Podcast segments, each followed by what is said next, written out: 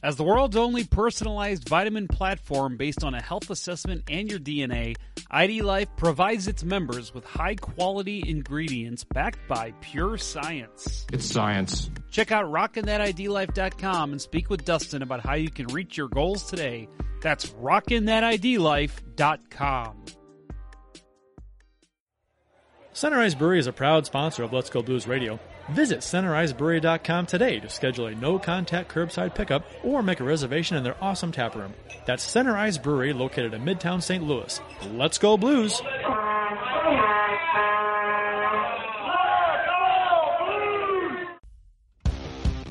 You can't trade Alex Steen. and Regina, or Regina if she were a town in Canada, uh, she responds with, why not Bennington? Real men do drink pumpkin beer. Get ready to hear some noise tonight. Hi there, everyone. I'm Hayley Wickenheiser, and this is Let's Go Blues Radio. This is Eddie Garcia from the Fox Sports Radio Network and co-host of the Puck Podcast, and you're listening to Let's Go Blues Radio. Hi guys, this is Erica Weston with Fox Sports Midwest, and you're listening to my favorite St. Louis Blues hockey podcast, Let's Go Blues Radio. You're just seconds away from Let's Go Blues Radio. Hi, everybody. This is Ken Wilson. Once upon a time, I broadcast blues hockey. I always listen to Let's Go Blues Radio. It's everything you'll want as a blues fan. Oh, baby. Welcome to season 9, episode 44 of Let's Go Blues Radio. This is the fully vaccinated, often imitated, but never duplicated, extremely complicated.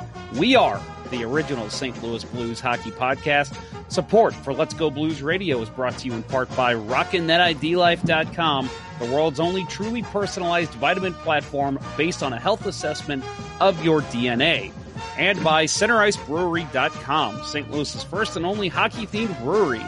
We're broadcasting live on Wednesday, July 14th, 2021. This is franchise episode number 310, all time. I'm your host, Jeff Ponder, and I'm joined by Bill Day and Kirk Price. For your listening pleasure, we'll be talking St. Louis Blues hockey for the next little while. To interact with the show on social media, we're on YouTube, Facebook, Twitter, Instagram. Just do a search for us. If you can listen to a podcast, you can certainly search the internet. Have you checked out our Discord server? Blues fans can talk with other Blues fans with either text or voice chat.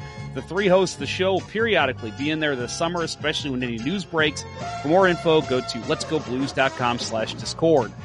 Uh, we're dual live streaming right now on YouTube and Facebook. If you haven't already done so, please just subscribe to the show, smash the bell so you'll get notifications when we go live.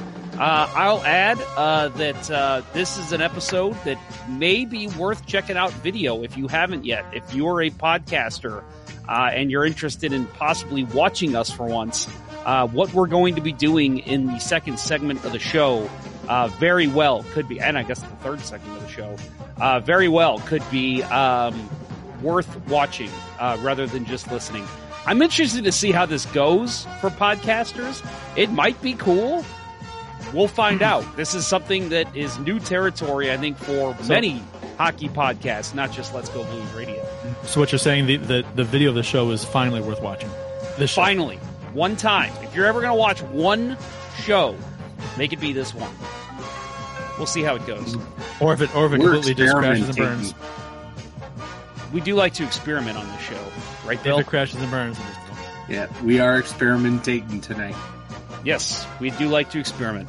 Um, before we get into uh, anything at the top of the show, I made a big boo boo last week. I mentioned that uh, there would be an update on uh, uh, Bill's dog Sheldon, uh, and I never let Mm. Bill speak to that. So I am a terrible host.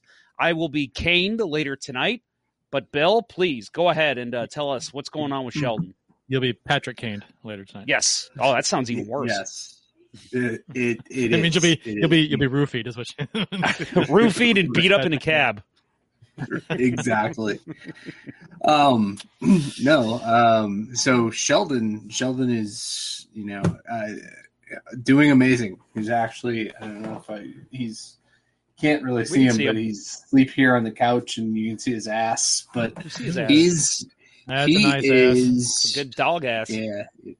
skinny, very skinny and bony. um, but uh, no, he's he's uh, in some of the best shape that he has been in uh, in several years. Um, you know, for for you know those who don't know, um, we we adopted him. Um, and we knew he, like, he was diagnosed with epilepsy before we adopted him, so we knew he had some health issues, and you know we've been managing the epilepsy. And then um, about three three or four weeks ago, um, craziness out of the blue, he just kind of collapsed and uh, wasn't walking on his own, and we uh, were afraid we were about to lose him, and uh, came up, uh, you know, a couple days in the hospital. We talked about that, um, and uh, now he's diagnosed with Addison's disease, um, which is a highly treatable thing, and since we started him on the treatments, Um, which is basically steroids. Uh, he is a brand new dog. He is He's got full control of his motor skills, which you know had kind of been deteriorating um, with all the medicine we were giving him for the seizures. So uh, he's in great shape, and uh, he is uh, just you know back to back to how he was when he was uh, like a three or four year old, and he's seven now. So that's fantastic. Full use of motor skills, uh, which is more than we can say about Jeff. Right? True. That's true. Yes. Yes. Right.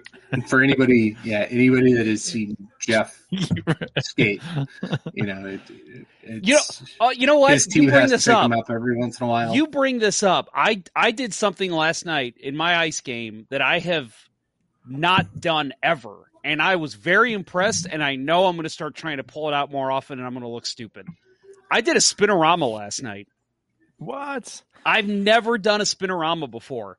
I was coming in on the wing on the power play, and a guy was coming. Uh, let's see, to my left. I'm a lefty, and so I what's the backhand, and I was just gonna like, like turn my back to him and stop, and then pivot back the other way. But then I thought, you know what? Just yeah, let's just go all the way Just keep around, going. and I did Keep it. going. And I even said, as I'm carrying the puck, I'm like, oh my god, I just did a spinorama. And, and like I came in on goal and I got a shot on goal. It was actually a, a very nice save by the goalie. Uh, but yeah, I broke away from the defender. I came back to the bench and I'm like, guys, please tell me you saw that. I actually did a spinorama. It was like the, the greatest moment of my adult hockey life. I didn't even score It- on the goal. I was just happy I pulled it off. It took like seven seconds, but you did it. That's what I said. I was like, it was a, it was probably a slow motion spinorama, but spinorama nonetheless. I saw. I, I tried to show uh, my wife. I tried to show my wife what a spinorama was. She's a soccer player, so she calls it something else, the Maldonado or something. Somebody's going to yell at me for not getting that right. Macha Mach- Machado. No, that's not it. Um. Machado. Anyway, it's named after a player from the '70s. I can't remember his name. Um, but uh, I think she said Barcelona, maybe or Argentina. Anyway, doesn't matter.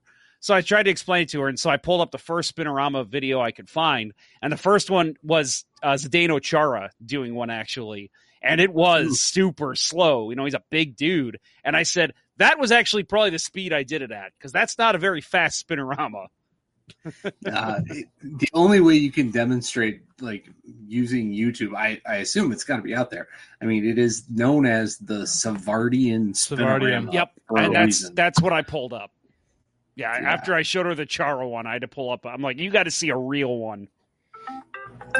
Yeah, Yeah, I was- for, I was very you know, happy. being- that's that's awesome, and congrats for having the balls to do it in, in men's league. Did you get lit Yeah. up later in the game? yeah, No, I should have been. I It's was like- waiting for it. It's like uh, it's like trying to do the uh, the Michigan, you know. I, I skated by after the, the goalie gloved the puck and, and smothered it. Um, I looked at the defender. I went by and I just go, man, I'm really sorry to pull that move out. And he just he just kind of gave me a funny look, and I go, I swear I've never done that before. That's why I was so excited. he finally started laughing. We're like, okay, all right, well, I'll give you that one. And I'm like, thank you. Hmm. Yep. Uh, well, gentlemen, uh, let's get into. You know, Kurt, we didn't get anything from you. How was how was your past week? Uh, my past week was very eventful. Actually, uh, we had uh, uh, I mentioned before I coached my daughter's softball team, and we uh, we had it was a it was a learning year. Uh, Half the team they were new to new to softball; they hadn't played before, so it was an instructional year basically. And we finished last, which was fine. But they played. They it was it was great seeing them get better and better and better as the season went on. And the first playoff game we won actually, uh, and it was handily. They played great. And the uh, second game was against a powerhouse O'Fallon team, which uh, is big city, you know. uh, O'Fallon, town- Illinois. Illinois, yeah, big city, big town. Uh, our our town that we're in is small. I don't even know why they're in our in our league. Uh, they got like 15 girls. We got like nine. So it's it's anyway. Uh, damn near beat them. We we we had a 10 to three lead at one point and a 14 to 10 lead in the last inning, and they scored five uh, in the bottom half of the uh, the last inning. Uh, the last three with two outs, and the winning run was a play at the plate where they slid under the tag, and it was Oh. just like I could I couldn't believe how great uh, my girls played on. They were they were they did so good. I was so proud of them uh, for for taking that team down to the wire and darn you're knocking them off. Um, That's awesome. and, and my daughter and I at tonight we went to watch the championship uh, against uh, two O'Fallon teams. The two O'Fallon teams met each other, uh, the two powerhouse teams, and uh, and the team that beat us beat them. So they won the championship. Okay. So we So you lost to the I champ. mean, we did, and barely, and we really could have, should have won. We had a play we had the lead. Uh, third strike was a strikeout on the third out, uh, and then bottom of the last inning, and the ball got away, so the runner got to first base, couldn't throw him out, and uh, so we were that close to winning. oh, It was, it was, it was, it was rough, but the that's great, great, great season because they they did so well. They got so much better and, and learned a lot, so it was fun. I had, I had a Something, blast. something to build on for next season. Yeah, it was fun. That's awesome. Well, congrats to the girls. That's great. And I'm sure Zoe was the all star. So She she did very well this season, and she actually uh, ends up loving softball, so it's that's fun. good. That's awesome. Yep. So our uh, let's move on to the beers of the episode, official beers. Remember, you can follow us each on the Untapped app. Untapped's a great app. With again, not a sponsor of the show, but we love it. We use it all the time. Kurt's at C Price twelve. Uh, myself can be found at J Ponder ninety four. Bill is at Billy Blue Note thirty three. Uh, let's start off with Mr. Price. What are you drinking tonight? I'm drinking uh, Naughty Pretzel beer from O'Fallon Brewery. This is O'Fallon, Missouri. Um, yeah, uh, I I was talking uh, off air about uh, pretzel beers. I I haven't had a pretzel beer I disliked. I have liked like every one. I really do like pretzel beers. They're good. That one's really it's a- good. Yeah, it is good. The first time I had it was at the Belleville mm, beer, some beer fest in Belleville at the Square. Uh, uh, for like a year oh, over COVID, I think. Um, it was outdoors, uh, but it was it was good. It was it was uh, oh, it was delicious. So had to buy a bottle when I found I bought it six pack when I found it. It's good stuff. O'Fallon Brewery, Naughty pretzel beer. Bill. I am going with uh, another local beer, a different brewery, um, Perennial Artisan Ales, Shake the Frost Session Coffee Stout.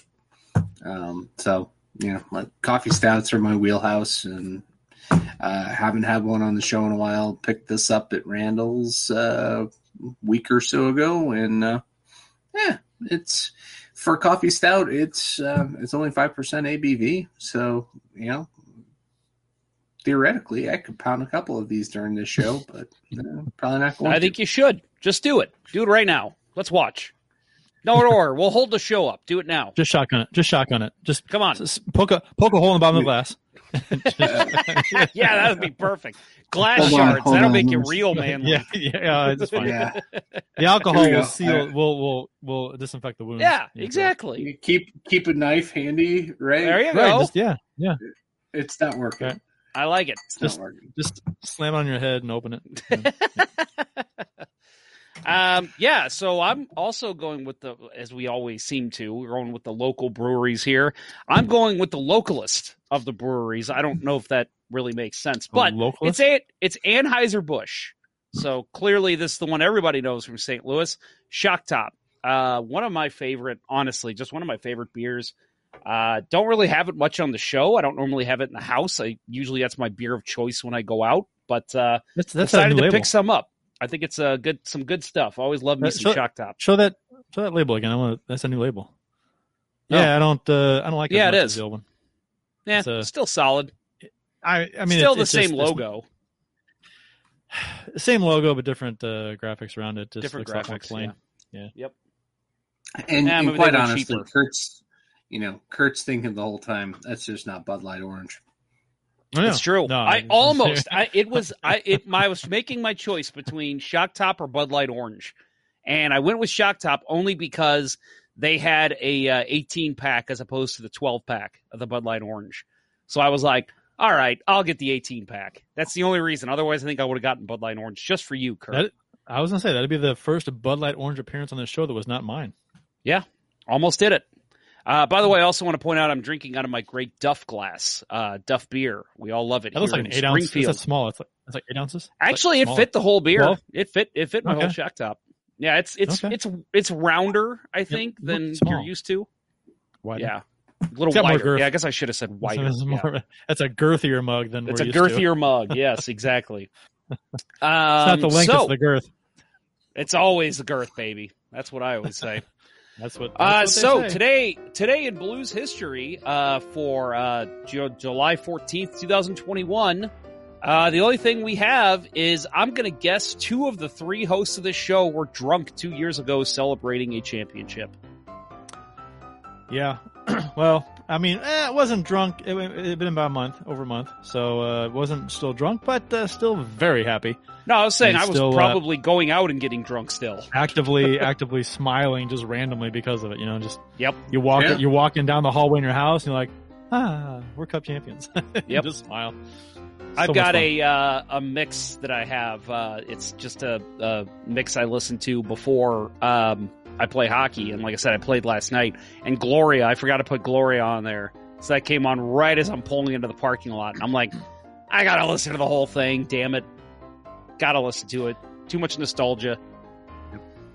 Speaking of nostalgia, big show today, guys. We're going to be getting into a new segment that we're calling Mystery Hockey Theater. This is our kind of our test run, so we'll see how well it goes. I mean, we'll, you know, this could suck. And we may say, let's never do it again, but I think we're going to have fun with it either way, fellas.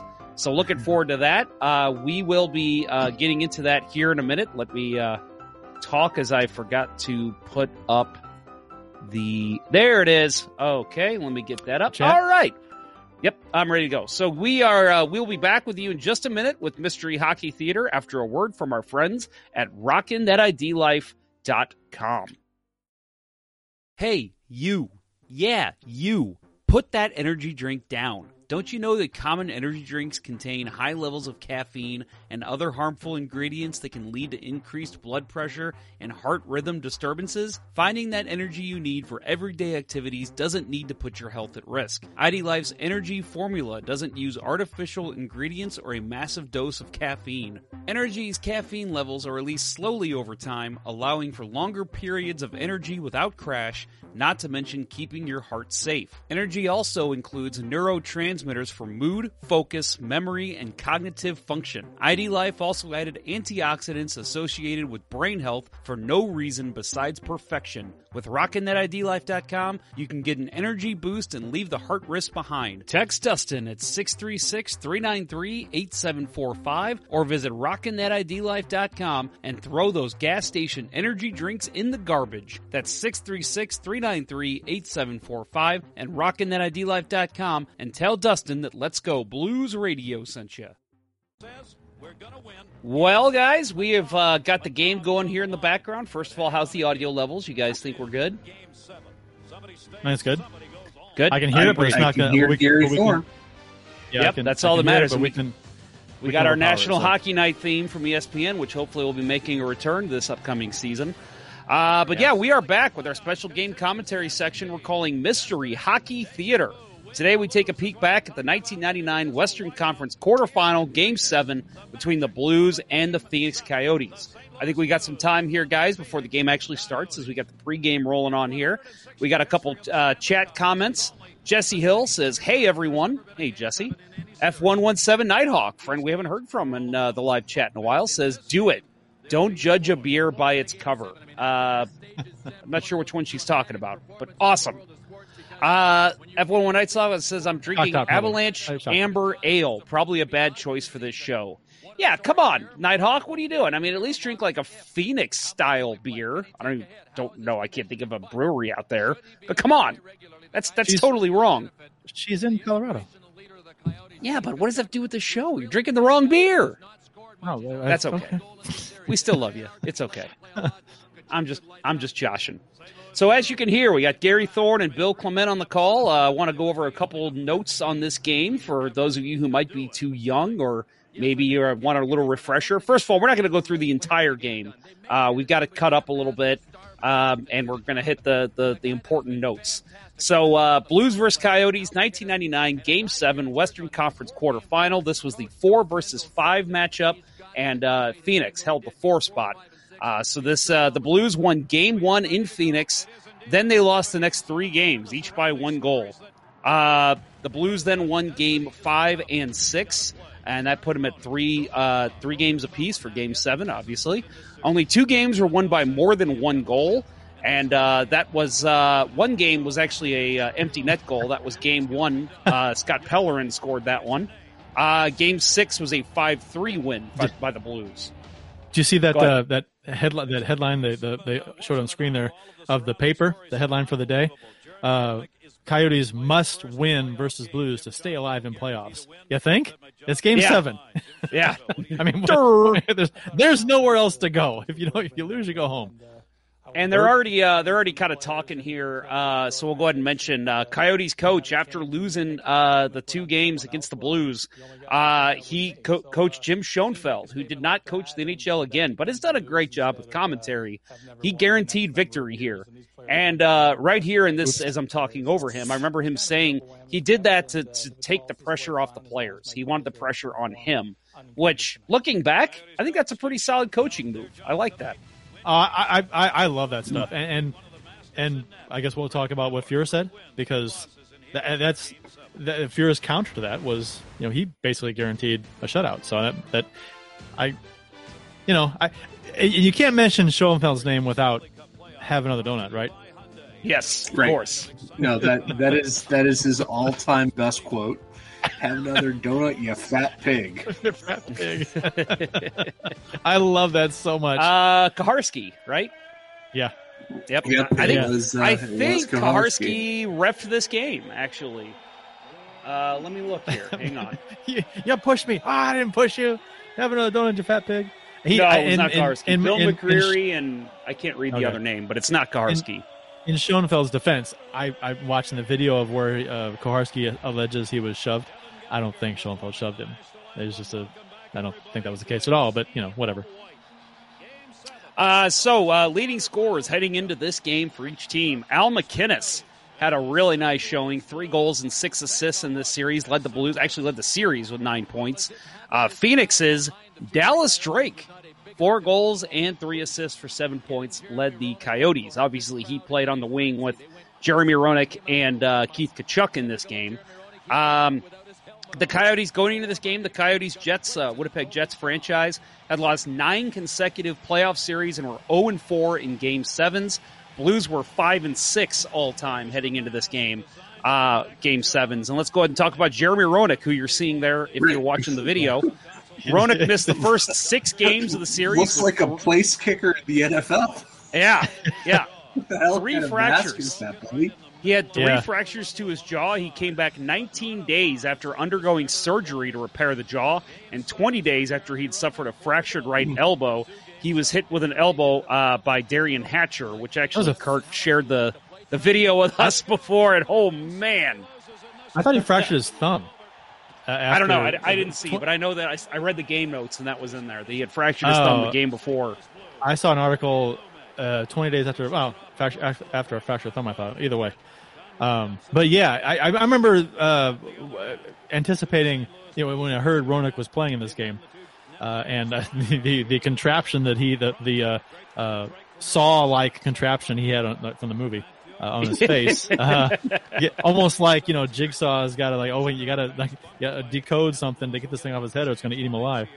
Uh, but I remember anticipating his play and thinking, uh, oh man, how he's going to play, and him being largely ineffective in this game. I mean, I, we'll see, you know, from from the, what we're going to watch, but uh, from what I remember, I don't remember him doing a whole lot in this game. He was he had some moments, but yeah, I remember him getting. Uh, I don't know if I have it in, in here or not in, in the cut up, but I remember him taking a big hit from I think it was Blair Atcheynum, and and it was like, uh oh, but he, he popped right back up and kept playing. I'm like, that's going to hurt tomorrow because I'm sure he jawed his, you know, kind of screwed up his jaw a little bit, falling to the ice. But you know, hockey players, man, they just keep going. Uh, real quick, uh, Grant Grant Fuhr is uh, is featured here. I want to go ahead and say he comes into the game with 89 total playoff wins, which at the time was second only to Patrick Roy, who I think had had 106 at that point. Uh, more of that girl in the YouTube chat says you guys need the lights behind you to create the uh, uh, Mystery Science Theater silhouettes. Uh, yeah, you know, budget constraints and all, I guess. Yes. But we, we do have at the bottom of the video there the silhouettes uh, altered to reflect hockey fans, which I guess is kind of hard to see because of ESPN 2's bottom line. That kind of Yeah. blackens that out a little bit. Maybe it'll change later, but uh, we we tried. It looks good. It looks good. Kurt uh, is the one who's in charge of the graphics there, so uh, very nice job with that, Kurt. Looks great. Thank you. Uh, trust me, it, uh, it it it looked it would look uh, ten times better if the ESPN two bottom line was not there. Okay, well, I, I can't do anything about that. I'll call ESPN and bitch to them. Yeah. Hey, 30 Yeah. years Hey, ago, you we could- posted this. Maybe we could switch feeds midway through this game. That might happen, Maybe. folks. Stay tuned. Right, and I guess we did. Did, did we mention this was? Uh, I was like daydreaming earlier. Did we mention this was courtesy of uh, of Bill? Uh, no, the- the so game? so again, for those that don't know, on my YouTube channel, JPonder94, I upload old blues games. All my old games that I recorded as a kid, plus others who and you have permission, right? You, you got permission for that? I kind of thing? actually did. I got permission from the go. NHL.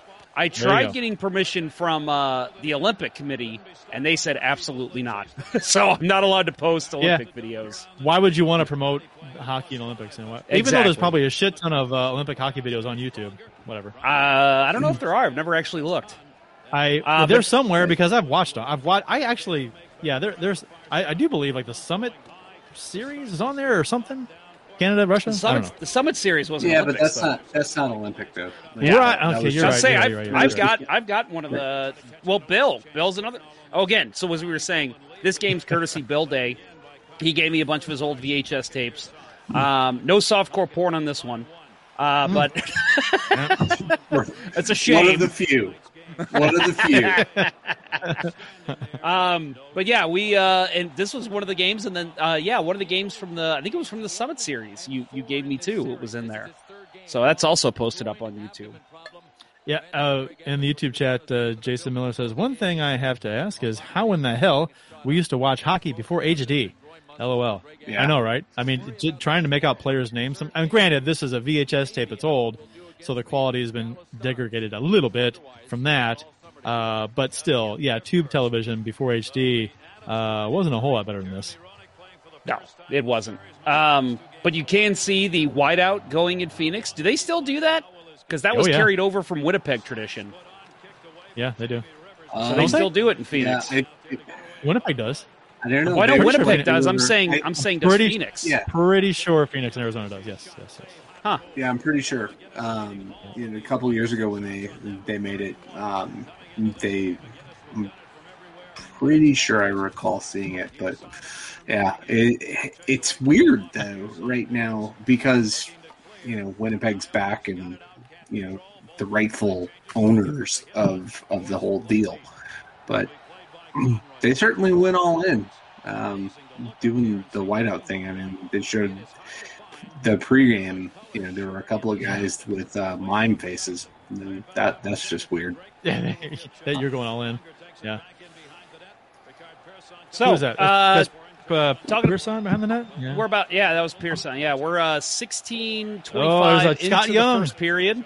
And uh, I was just going to comment on how underrated of a player I feel like Scott Young was his entire career. I was just going to say that. yeah, And, uh, great player in. Quebec, great player in St. Louis. Uh, You know what? always put up good numbers. Yeah, and I, I, would say he's he was underappreciated here, uh, almost made fun of at times uh, amongst uh, like uh, at the time discussion forum circles. This is kind of before social media. Uh, but yeah, the, like uh, the sports talk and things. Uh, Scott Young, almost like a, I mean, he was very productive. It's almost like people were like, "How's he doing this? How's he this Yeah. productive?" It's Scott Young. You know, it was like a, it was like a, Right. almost like a slam while they complimented him. Forty goal scorer, Scott Young. Yeah, he was good. Right. I, I mean, he was he was the premier right winger for the Blues after the Brett Hull era. So it's it no matter what, it's gonna feel like a downgrade, even though he was a damn good productive player. Especially you know when you know him lined up with Turgeon, just they were so good together. And yeah, definitely agree. Totally underappreciated.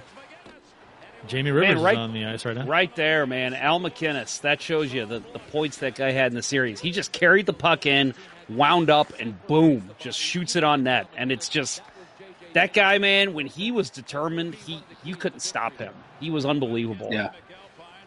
Yeah, and you know, and you really, I mean, you can see so much, so much of a difference in the philosophy of hockey.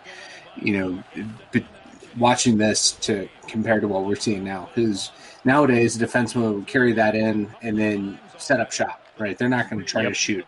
MacInnis, you're you no coach would ever tell MacInnis don't shoot the damn puck, right? And you know, Shea Weber has uh, Shea Weber in the news tonight. Um, probably uh, probably not going to play next year, um, but he's he's arguably one of the hardest shooters in the game. Probably the best shooter since MacInnis from a right-handed shot perspective. He's you know he doesn't even have license to come in and just let it go. Right, there's so much emphasis on possession um, that you want to get in there and make sure you at least get a second chance. And this game, you're not going to see that.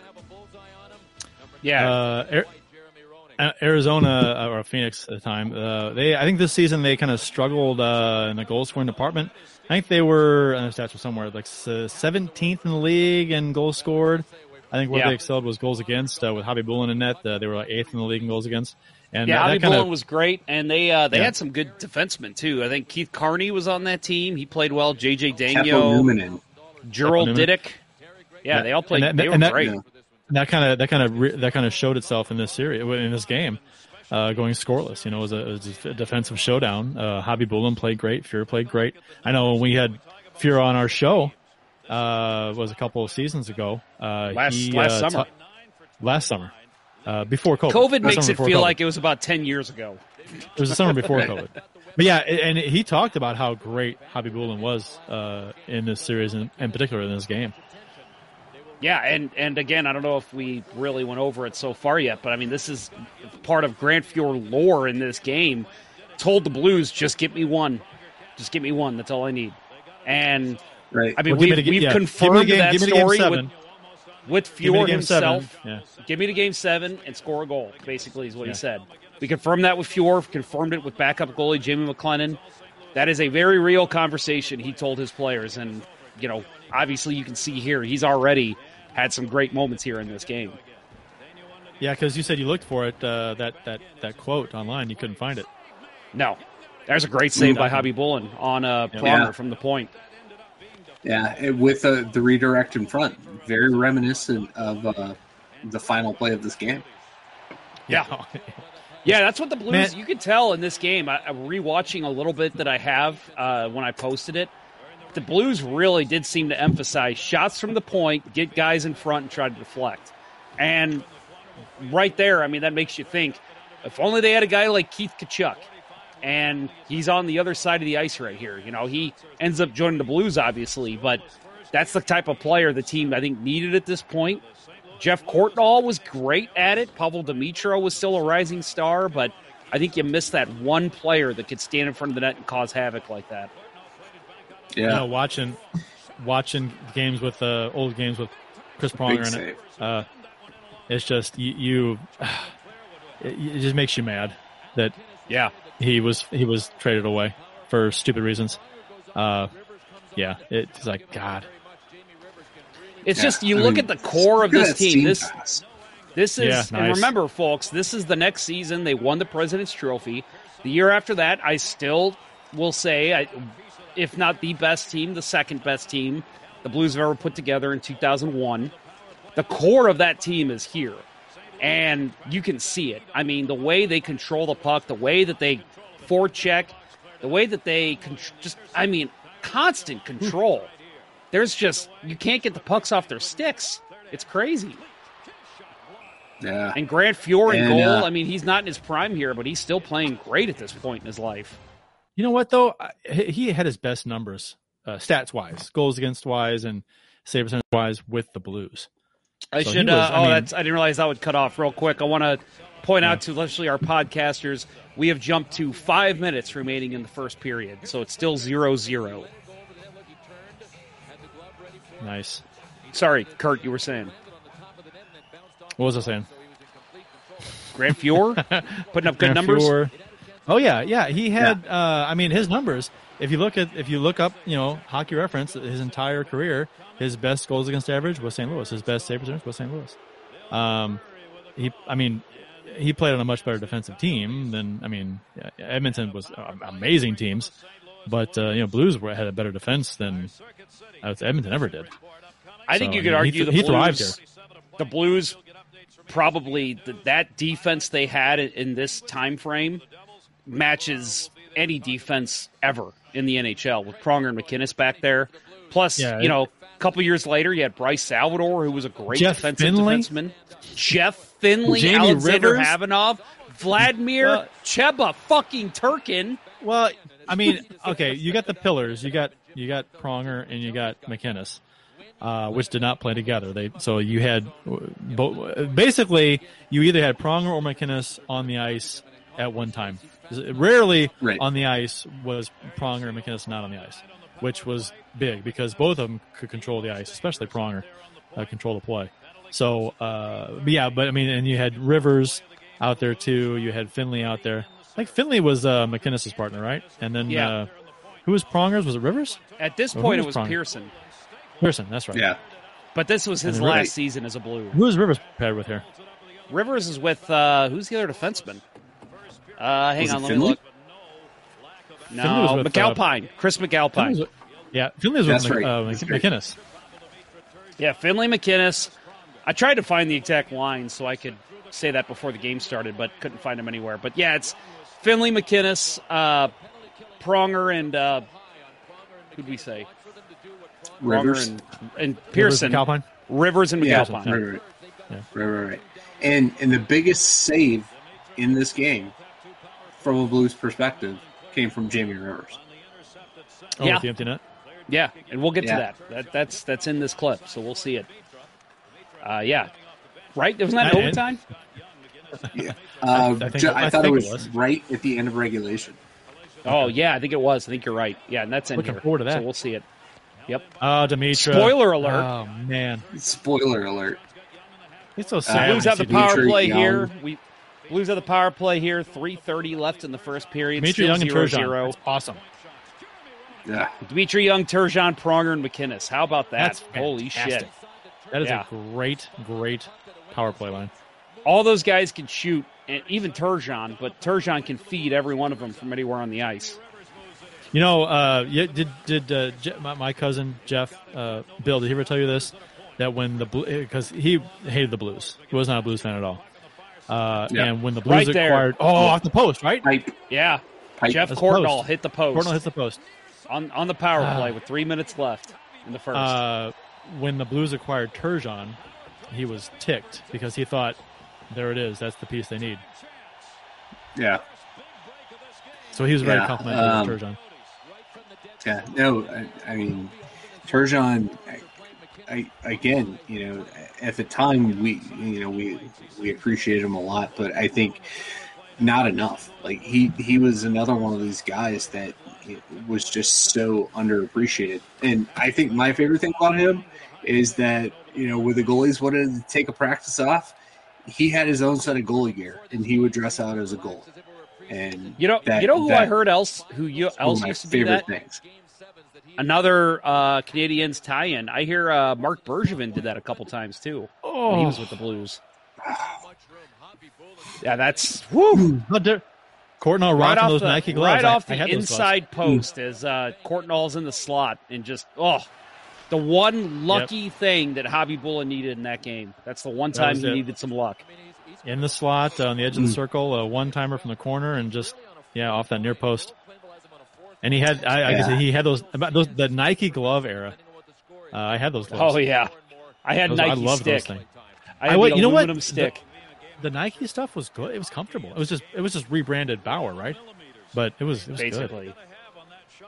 Yeah, it was it was good. Yeah, I think they they used some baseball influence uh, in terms of like feel and and how it fit. But yeah, it was basically rebranded Bauer. Those Nike gloves I had were some of the most comfortable gloves. Had a pair of Eastons too, back in the when the Easton gloves first became a thing with the huge Oh, I- knuckles. I get made fun of on my Yeah. ice team on my ice hockey team because my ice hockey skates are still Eastons. I'm like, dude, the Easton skates are the best. I love those things. I had a pair of Eastons. They never fit me right. I uh, I, I had missions for a long time. Switched to uh, uh, Eastons and they didn't fit me right. Sent them back and got the missions again. Missions to me, have always- for me personally, uh, felt the best on my feet. Comfy, comfortable right out of the box. Hey, just so you guys know, on Friday the Red Wings and Avalanche play the West semifinals, Game One, and the East semifinals, the Penguins and the Maple Leafs. So make sure you I'm gonna guess in the Leafs- that on ESPN. I guess the Leafs didn't go very far. Uh, let me think. This year, '99. Their last series win was 02, I think. Was I? I right Let's see. that? I. Uh, they Go ahead and look it up. Oh, they did. They went to the they went to the final, the conference final. That's Yeah, right. Lost to Buffalo. Lost to Yep. Buffalo that year. So I, I stand And. Buffalo ended up uh, going to the final with uh, Dallas. That was the year Dallas. Spoiler uh, alert! Because the Blues are Oh, playing this Dallas after this game. Oh, okay. Sorry, sorry. Maybe that was the next year. Maybe I was lying. Bring on Brett Hull! Yeah. Spoiler alert for something that says 1999 in the corner. I'm watching it now. Well, you know, we have, may have some youngins in the audience that uh, may not have, uh, uh, you know, maybe a newer fan may not know who won in '99. So I But, see in the yeah. YouTube chat here, uh, Jason Miller, friend Crappy Goalie, says Nikki Cubibulin. Uh, so that's uh, yeah. There was a lot of different variations that we used to hear of his name. My one friend Sean, who's listened to the show from time to time, so I hope he's listening tonight. Uh, he used to call him Quabulin, and I loved that. I don't know why. So every time I see Khabibulin, I think Quabulin. There's a a big save by Yeah. Fuhr. On Tkachuk, yeah.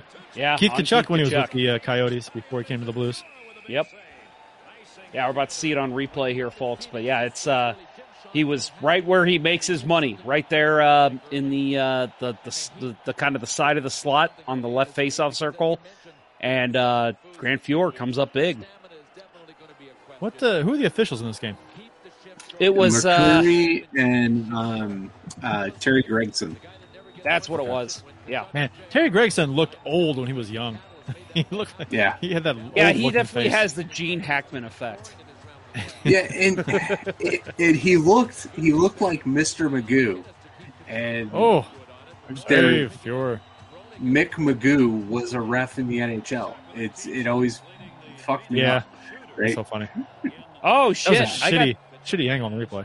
I've got the uh, scratches here. I, I should I should read these off. So the scratches for both teams for the St. Louis Blues: Brad Shaw, Tony Twist, Tyson Nash, Jochen Hecht, pa- Pascal Rhéaume, and Scott Pellerin. Which I believe Pellerin was hurt.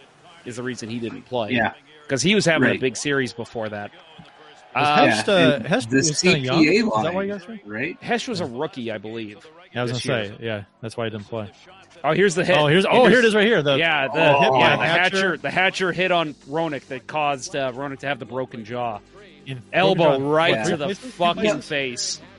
Right. Did you and see- nothing wrong with leaving both of your feet to deliver Yeah, I know, that right. hit. When you're six foot five, Because the elbow was down. Right. The elbow was down. Six foot Yeah. five and three oh five.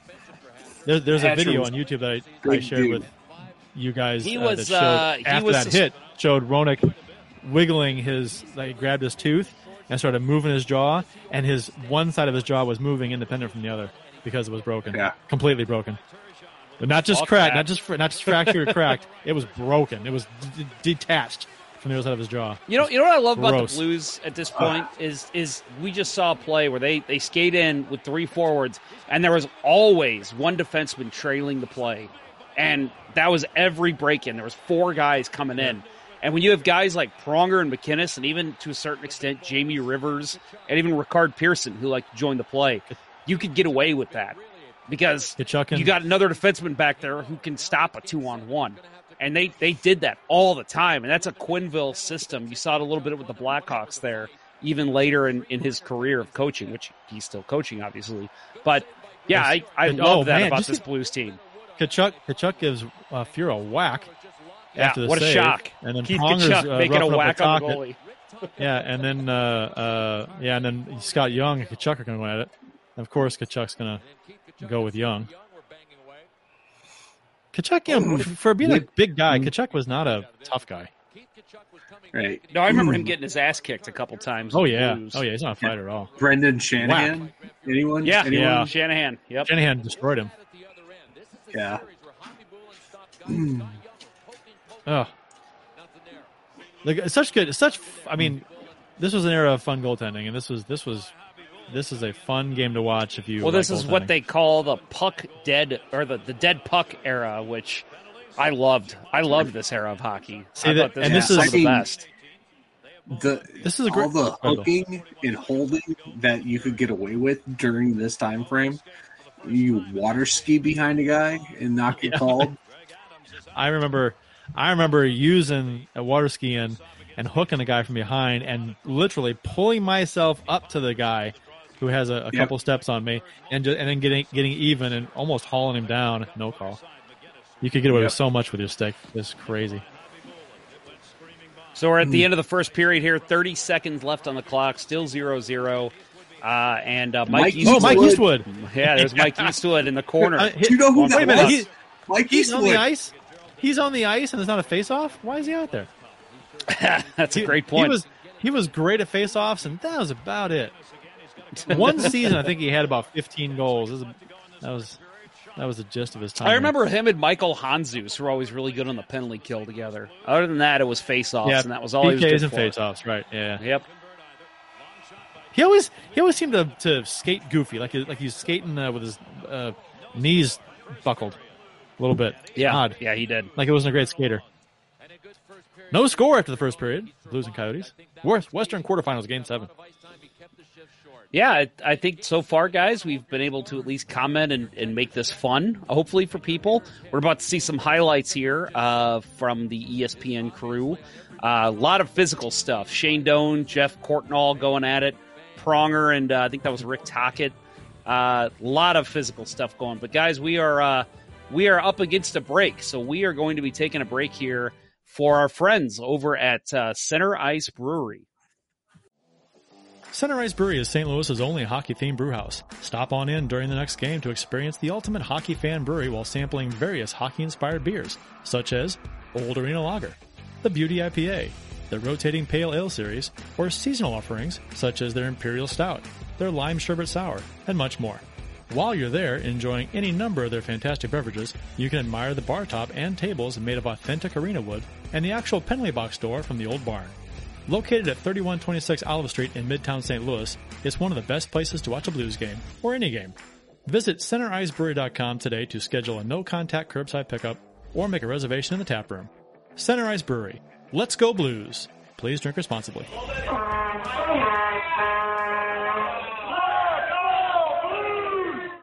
So we are back, and I want to go ahead and mention here we are jumping to four minutes remaining in the third period. So again, we are at a 0 0 score. And Bill, what's that? We have changed broadcasts. This is Channel 11. I believe, I, well, we know it's Ken Wilson, but I believe it's Bruce Affleck also on the call. I think you're right. And you can see the bot. You can see the Mystery Science Theater uh, parody uh, back uh, back uh, the bottom part there. It shows up better with the no bottom third, uh, bottom uh, the bottom line on uh, channel Bottom 11. ticker, yeah. Yeah, the ticker. So yeah, this. Uh, so I will go ahead and tell everybody that we've got the uh, Channel 11 broadcast uh, until the end of this period, and then it switches back to ESPN. So you could think. I said you could thank Bill, but Bill said you could probably thank his dad for the uh, the switch. Yeah. So again, Pretty this sure I was, this I was Oh, working this evening and uh, relied on the parental units to record the game for me. Ah, And well, so we are we uh, wound up with multiple broadcasts. we're at three minutes left in the third period, and obviously there's a lot in this game that's happened. Uh, there's a couple of recaps I think coming up you'll see, but I mean for the most part, it's been hits, it's been goalie saves. I mean, you can put this up for both goalies. You know, Khabibulin won a fa- uh, won a Stanley Cup in 2004, uh, and obviously Grant Fuhr had some great years in Edmonton. But I think you can put this game right up there with any of their best games ever played. Both goalies, uh, at the end of this game, both goalies faced 35 shots, and they both looked phenomenal on almost every one of them. Yeah. I guess this is something uh, we have to look forward to uh, as far as the league going back to ESPN next season. I mean, now we're on Channel 11 right now, but uh, the rest of this game will be on ESPN 2, the feed from there. So I, I think, and I really do hope they go back to their uh, music Yeah, that they used to I use. agree. Yeah. Uh, they better. Yeah, they they teased that. They teased that when when the announcement was made last year that you know their you know ESPN Plus is going to broadcast a ton of games next year. Um, you know the the big question that remains is how many games will they bring out Gary Thorne to do? I would love it. Oh, I'd love it. He said He's he's, hopefully retired. coming back. Yeah, he's retired, isn't he? I know he Uh, was doing Orioles games. I know he did baseball. Yeah, he- I thought he was retired.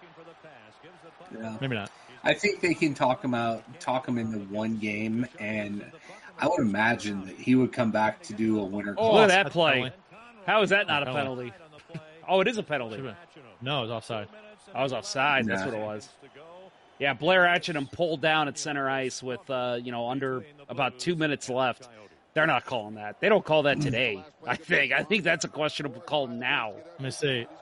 Oh, that's got to be called Yeah. today. Yeah. that's called today. I You think, think it's called today? bad.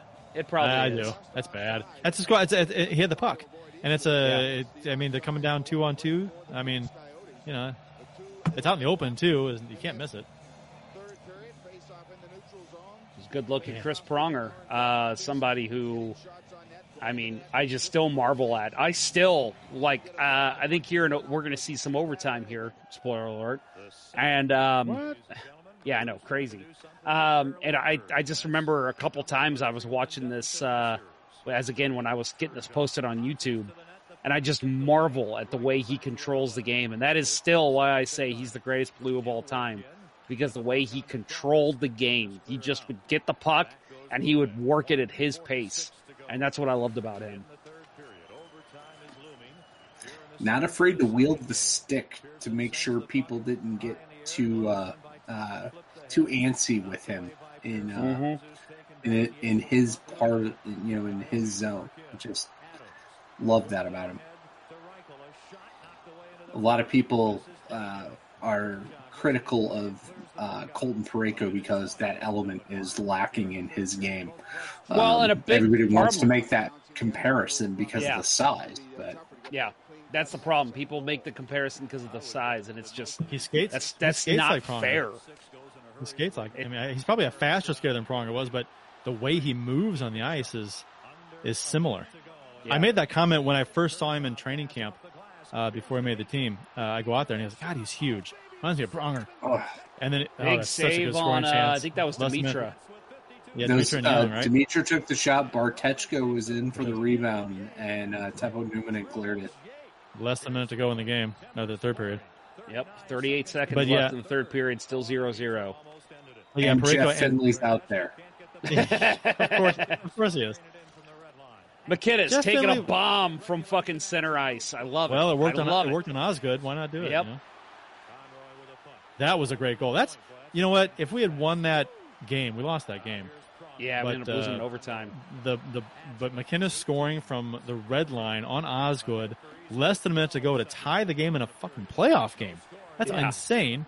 And then uh, and then and then after it goes in, Courtnall with his arms in the air just glides by Osgood. You can see him like lean over and say something to Osgood. I would love to get I would love to get Courtnall on the show to ask him what he said to Osgood as he went by. Yep. so at the end of the uh, third period, we have now switched back to the ESPN feed. Uh, it is still 0 0, and we are going to overtime. So, quite some good hockey played from both sides. Uh, I've got the stats here. So, heading into OT, Oh God, I can't do math. Uh, This was. that- this is uh, let's just let's just say third period. Uh, we've got uh, Blues had seven shots, Coyotes thirteen, and uh, yeah, going into this, uh, going into overtime, uh, Grant Fuhr with thirty saves. So he's uh, he's obviously dialed in and playing some good hockey. And we're looking at a save here from Khabibulin, just as good. Yeah, I mean, was- they they went save for save Newman? on each other. Is that Newman? Yeah. Yeah. even even if Newman Hello, doesn't get Newman. Bartecko's way, yeah. Even if Newman doesn't uh, check Bartecko there, uh, Bartecko has a tough chance. It's like in an Yeah. awkward position. He's like in a, he's like got his blade turned over, on toe on the ice. backhand. Yeah, and he's got a really difficult little chip chance there. It's yeah, that's tough. You see some uh, highlights here from the whole game uh, from the ESPN footage. Um, and again, just Yeah, a lot of hits. God, I love it. Pronger screaming at the ref. it's just good God, I love it so much. Yep. That just that that that that that angered devil in his face that he just that fear that you saw just by looking at him. He's so we have off. jumped to five minutes into overtime. So uh, here we are again 0 0 Blues and Coyotes, uh, 1999, Game 7, Western quarterfinals. Number 21, there's Patrick Berglund, right? Jamal Mayers' rookie year. Yep, Look at that. Jamal Mayers. oh, someone's Greg hurt. Adams, is now down, writhing in pain on the ice. The uh, the trainer is coming Boy, out. The trainer's got there in a hurry. Holy cow, that was quick. That guy knows how to run on ice, like Billy Joel. Anybody? Oh, he's bleeding. Really? I thought it was. I thought he was uh, faking. He's bleeding. Billy Joel song. Not funny. It's okay. Yeah. Running on ice? no, it's not funny. Running on Ignoring ice. your Billy Joel references. I I, Yeah, I would like to see a he's got replay a of this. cut guys. on his face. I can't remember what happens here, so we'll have to take a closer look. Uh, I think it was a Tocchet, skate. Uh, arguing with McCreary, trying to tell him what happened. yeah, that's was what it it a was. skate, It you was, said? it was Jamal Mayers' skate. Yeah, it comes up here. oh gets him right in yeah, the face. Oh god, He's he's reaching for the puck, and his skate just comes up and gets him right in the face. yeah. The Yeah. skate is- it comes backwards, backwards kick up. Yeah. Oh, and the back end of the blade, right Yeah. in Newman's nose. Oh, Oh, my that's god. that's brutal. I think it was Adams, Greg Adams. Uh, I'm sorry, Adams. Yeah, Adams. Golly. Yeah, that's rough. Yeah. And, Right? and I guarantee you, later that night, John Buccigross said, when he came back, he's tough. He's a hockey player. He's not Yeah, yeah, yeah. you see this stuff, and then he, he's going to get stitched up, and he'll come back, and then later on, he has to, you know, embrace the loss as well. So he's got that on his face to deal with, and he lost the game too. All right, so let's Ouch. let's go ahead and ask this question. So we obviously this is before social media, and we all know who the winner is. So let's exclude who scores the winner here. Uh, if there was a Bucci overtime challenge, who are you picking from each team to win this game? Well, I, mean, think I'm MacInnis is the. Scott Young. I was going to say Young. You know, MacInnis is the point leader for the Blues in the series, so you could say him. Uh, Demitra. Man, I think I would have said Demitra and Tkachuk. That would have been Yeah, my I, two. I, I think I would have gone with Roenick because of, you know, coming back The from the injury first game. yeah, that'd have been a fun pick. Although, I don't know, Keith Carney. Keith Carney. You Keith know, Carney would have been a good hands, Smells like cabbage. It's another great John Buccigross reference. And, Yes, and it is. Sad that Keith Carney is retired now. Maybe he's got like a nephew or a, a kid coming up. That'd be awesome. Could be, could be.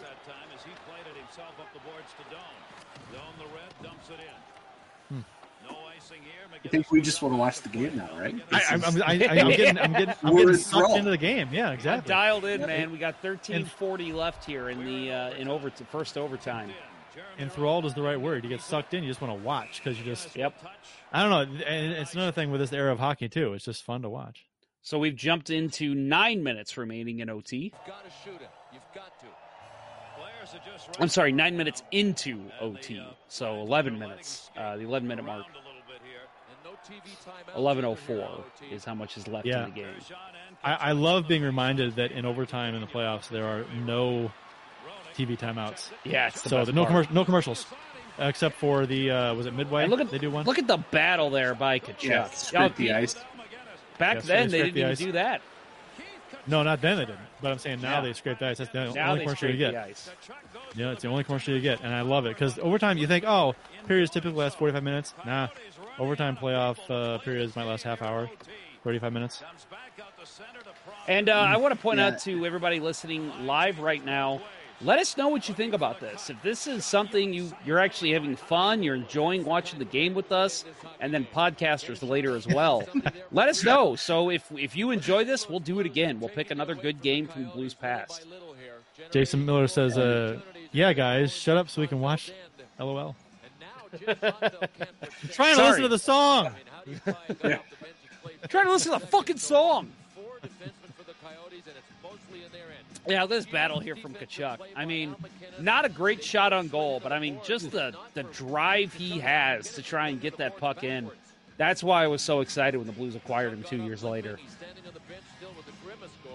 Yeah, and you know, you you talked about needing that guy to go to the front of the net, and and we acquired him, and then you know you get the one full season with MacInnis before you know he winds up missing a lot of time with that eye injury. You know, just pretty pretty sad timing wise, but Yeah, agreed. Jyrki Lumme, there's another good defenseman for the Coyotes. I've seen a lot of seen a lot of pressure from the Blues in overtime. Just, I mean, uh, Phoenix has had a, uh, had some chances, but they've been kind of on the rush. The Blues have been the team that have seemed to have had the setup camp, you know, in the offensive zone. And Oh, then the turns the puck over. yeah, turns Rare the puck over right at the blue line. Yikes! That's a, yeah. And then yeah, and then sports talk radio. Brunner fucking sucks. Get him off the ice. Yep.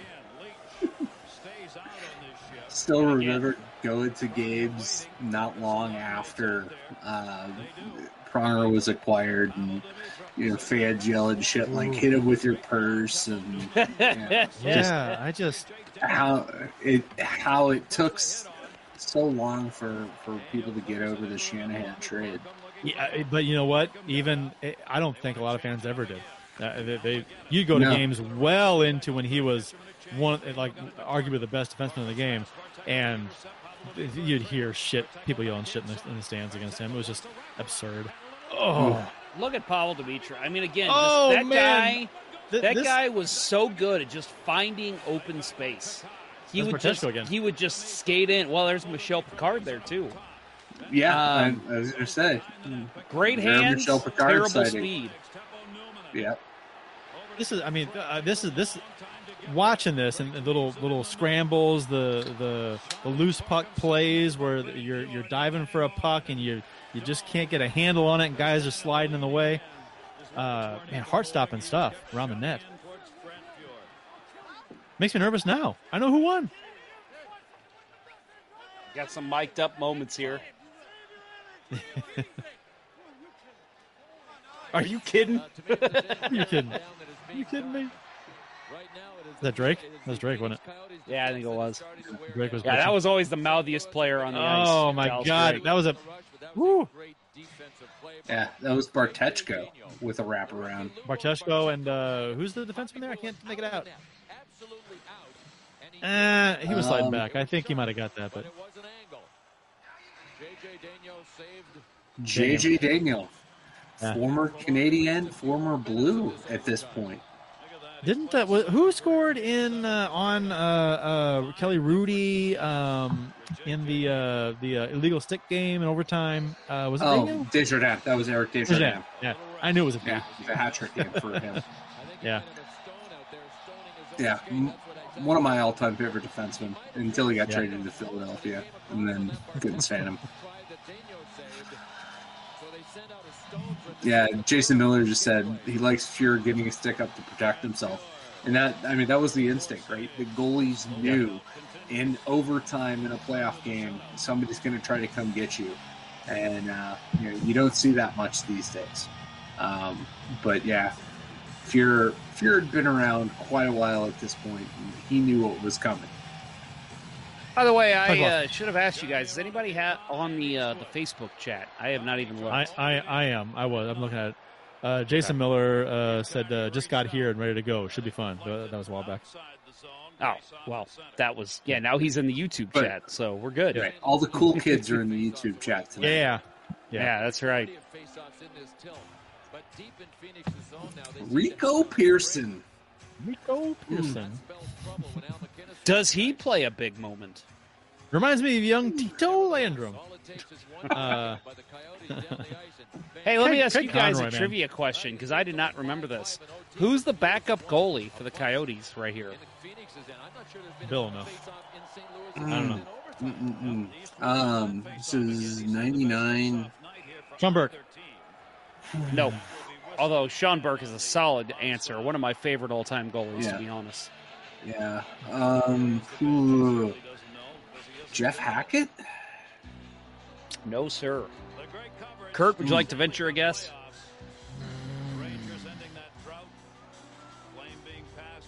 I'm drawing a blank on who it could be. Russian. Does that help? Fellow Russian. Fellow Russian in 99. 99. I think Ooh. eventually played for the Anaheim Ducks, or maybe he already did at this point. I can't remember, but I know he was a Duck at some point. Um, Not Bryzgalov. This is way No. too early for Bruce Bryzgalov.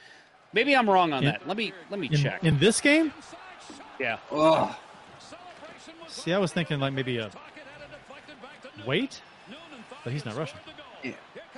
yeah. No, Jimmy not, Waite. Not Jimmy Waite. Jimmy Waite would be a good one. Uh, yeah, he was a Duck. Yeah, he was a Duck, an Oiler, and a Coyote, and a Panther. No, no. Mikhail Shtalenkov.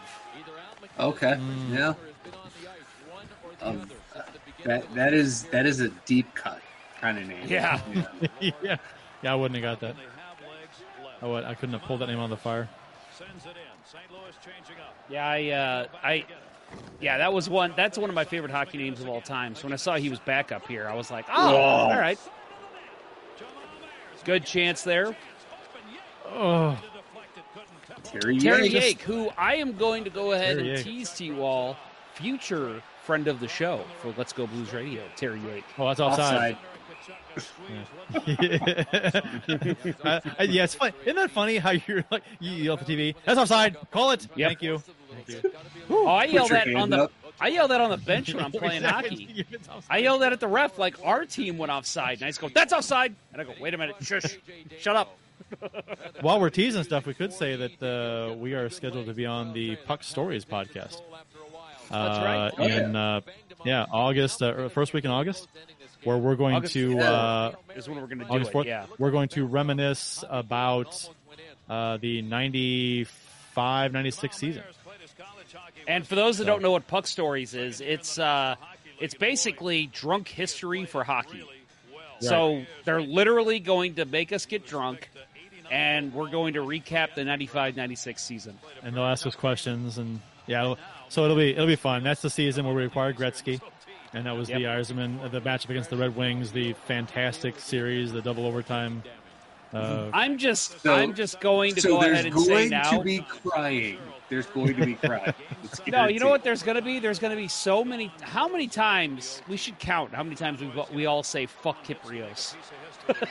yeah, yeah. That I mean, there you've got that guarantee, and then you know the uh, uh, the There's a lot of stuff goal. that happened. I mean, a lot right, of stuff that you know, happened that that- season, that series, that playoff. Yeah. I- I remember a, a friend that I, I haven't kept uh, kept in great touch with. Um, you know, once once we got all grown up and stuff. Um, that game seven against the Wings, um, hanging out with uh, her and a few other people um, at you know a friend of a friend's house that turned out to be now I think it's it is uh, it's a mansion in O'Fallon, Illinois that is now a restaurant or was a restaurant. At this point, they might have knocked it down for all I know. But watch the game there and just, you know, we caught up by email after the Blues won. and I relayed to her that Oh. what a terrible, you know, how long it took me to get over that moment of the Yzerman goal, and it took the Blues winning the cup to do it. So I'm sure that's something we will talk about. Jason Miller, Yeah. I've never been more depressed than after the 95-96 season, and I think we can Yeah. all agree that. Yeah, I, I, I, I mean, I'm with you. I, they, they just put a stat on the screen. Uh, Pronger, uh, up to this point in the game, has played 43 minutes. It's ridiculous. I mean, That's over. dude that's was over just half, a machine, half- yeah. and he's he's he doesn't. I mean, no, no, we've uh, we've seen players do that now. Even Justin Faulk had a game where he was playing half the game or more. Wait, And- that's wait, why is 43 minutes Demetrius is- still playing without his helmet? He's got to get off the ice. Yeah, 43 not anymore, minutes is not now. 43 minutes is over half the game. Uh, if this overtime is complete, there was seven minutes left in this overtime when that stat went Right. up. So he played. He played well over half the game so far. It's crazy. Well, you got to figure at this time, and that's what I loved about Joel Quenneville was it was if Pronger wasn't on the ice, MacInnis was. It was all at this point in the game, one Yeah. of them was on the ice at all times, and that's that's how you win Stanley Cups, and that's why this team should have at some point with Quenneville as coach. They had the goaltending. They had the defense. They had the, they had it. They had enough. And like we've talked about before, they just didn't have the intangibles, the the luck factor. They didn't get the bounces. Uh, they didn't get that big play needed in a very tight series. It just didn't come together for this team. And and then it happens. And you've got to be lucky uh, to advance all the way to the cup at some point. And they just they you know these teams, the Quinn Blair teams, just couldn't get that that luck, that bounce when they needed it. Mm. Whew. Blair Atcheynum. One of the best nicknames. I think he might disagree.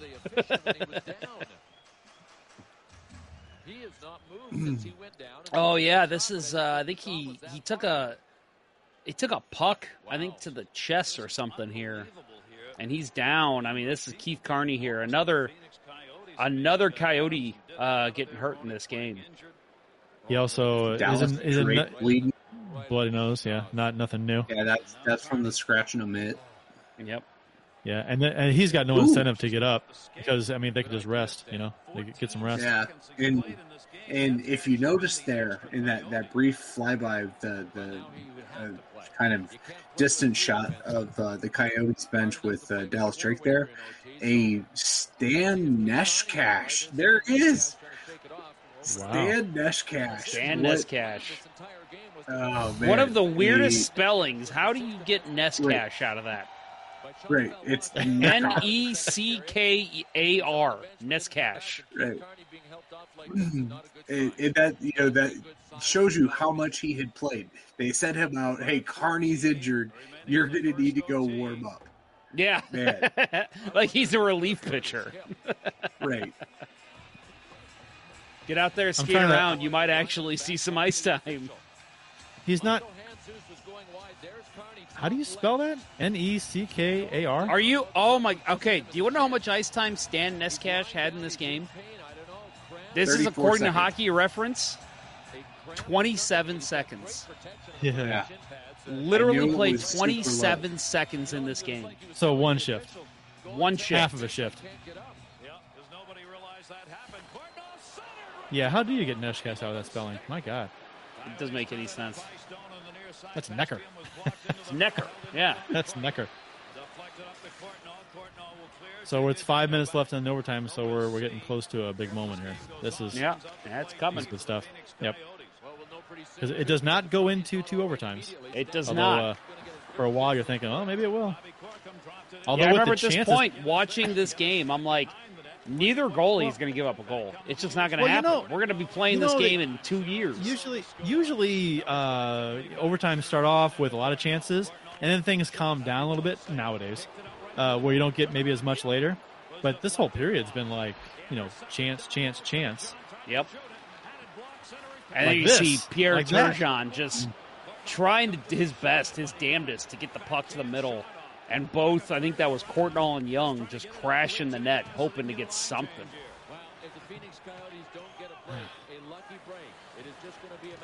It is Chris some- Pronger making his home run pass.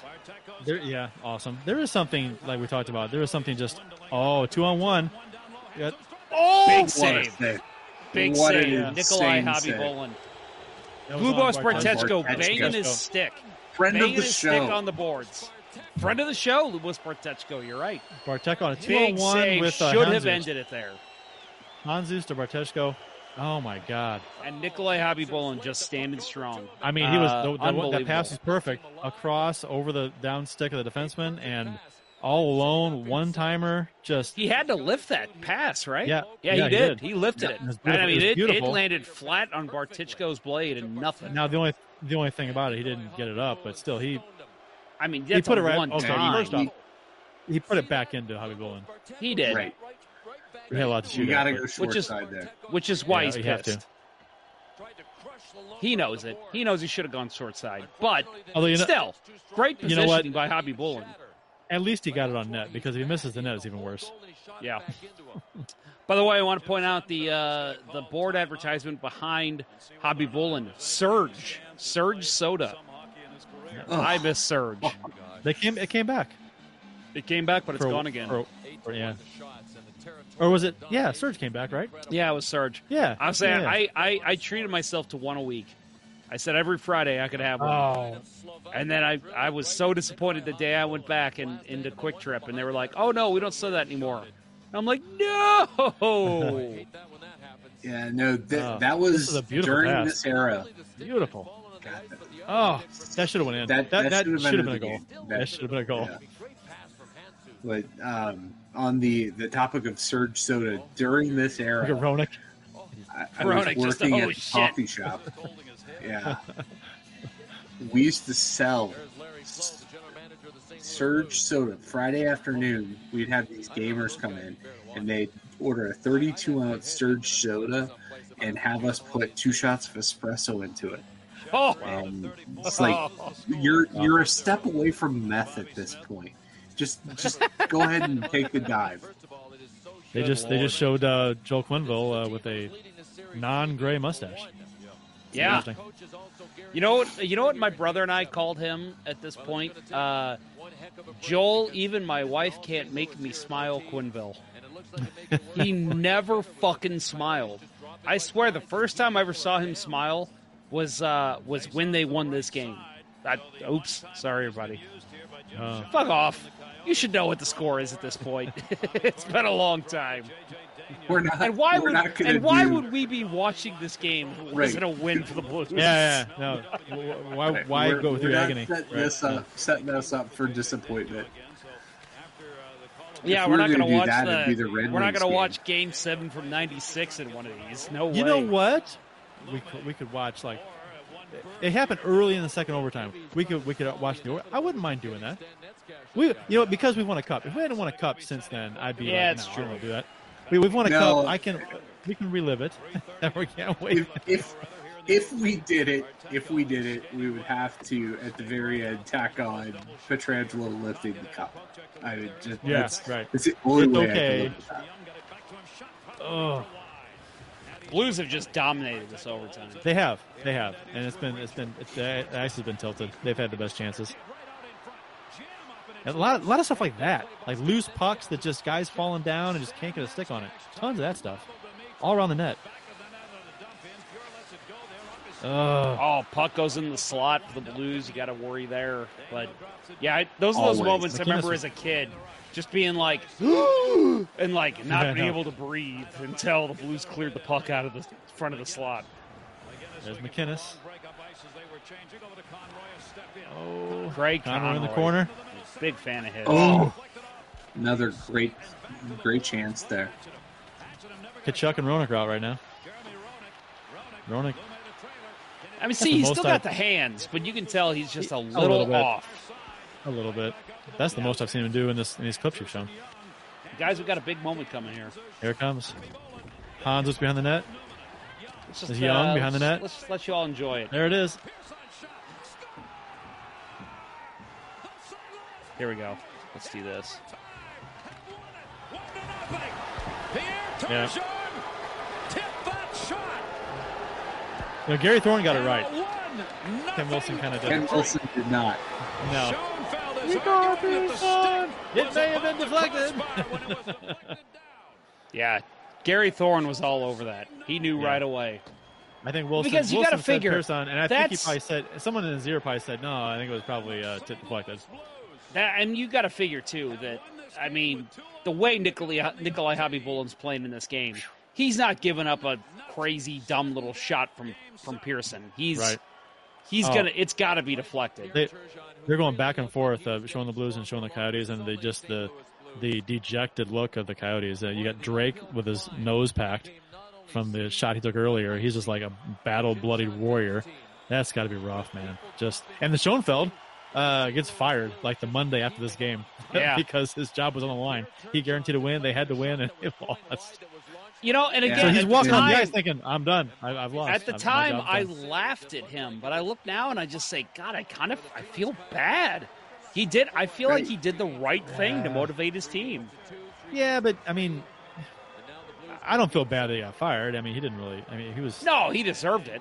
Don't Yeah. get me wrong. I mean, he, his teams didn't go anywhere. But but at the same time, Bobby Smith is the GM of the Coyotes at this point. You know, another one of those great, you know, Canadians legends from the, the late seventies, early eighties. He didn't get a job after this. I, I can't remember him being around a hockey team since then. No, So- neither. You know, and and it's a shame because I mean this this was a damn good team. This was a very competitive era of the NHL, and it just Yeah. it you know just didn't break for them. You talk about the uh, the playoff futility of the Coyotes franchise. They haven't. I mean, what they've they've won a playoff like in year years that they've won a playoff round. Was it, like three, four? Mo- I, I, I, let me see. Let me, let's go back and look at their stuff here. Uh, back it up because they haven't really done much. And you feel for their fans, They went to the Western Final in uh, 09. Right. Right? Think. Oops, that's Blues history, not that one. What are the chances of doing that? Well, ah, God damn it! I hate it when you get right when before you click on, on a link and the ad pops up at the top of the screen and pushes everything down, and you click on the wrong link. Like mother. Again, man, Pierre Turgeon, just one of the most underrated Blues of Oh. all time. Always one of my favorite players, and just a beautiful tip. Oh God! Just Beautiful The the the angle from behind the goal, which they're going to show right now. This is this is it. yeah, Where the puck comes in front, he settles it, he corrals it, he whips it on net. Persson does, and then Turgeon just I mean, no sticks a stick out and whips it. Yeah, no, pushes it yeah. far post. And, yeah, and just before Sean- the shot, right? The way that Persson corralled that, if he misses that, he's got Tkachuk barreling down the other way. Yeah. Right? Yeah. Well, And it's- I mean Tkachuk barreling. Somebody could probably catch him, but Schoenfeld. you know, But the Schoenfeld- one that would have would have had the best chance was Persson. I don't think Persson catches him. yeah. Scho- Schoenfeld was uh, wanting a high stick there at the end. Yeah, he kept calling for it, but yeah, It wasn't. even, it wasn't even close. It was like No. it was like waist high. It wasn't even close. Maybe a little above waist. Uh, yeah. So they, yeah, they lost. Let's see, one, two, one. Let's see, this, okay. In in 2012, they lost in the conference finals. And man, that um, celebration um, from Turgeon, that's three. something I will remember forever. Three years. That's that's etched think, in my memory. I know the jumping. Yep. I think I think yep. am I am I right here in saying that there's only been three years where the Coyotes have won a playoff round? Yeah, since that they, came, they came in the league me. in 79 80. 79 80 they came in the league and so that's it's been 40 years and they've only won a playoff round in three seasons uh, i think. So well that, uh, that that is it folks for our uh, game re- our game in-game commentary the uh, the the mystery hockey theater. Uh, again please let us know even if you're pod actually especially if you're podcasting what you thought if this was something you enjoyed we will gladly do this again. Um, but it was just a matter of this is was a test run. We had fun, right? I know the three of us had fun. Oh fun yeah. Oh, oh yeah. that was good. but Just a- I want to make sure everybody else did. So if you're listening and you enjoyed this, please let us know. We will gladly do another one of these because these are a lot of fun to do for us. Right, because if you if you decide that you don't like this on on the podcast front, we're going to get together and drink beer and watch these old games together anyway. Yeah, So- right. And we'll go on Discord or something, right? That's the way to do Right. it. Right. uh, Ken Wilson so- said uh, at the end of this at the end of this game, Ken Wilson said uh, after they scored, he goes, "Bring on Brett Hull and the Dallas Stars." So the Blues wanted to play Dallas after this series, and they lost in six games, which was a very competitive series.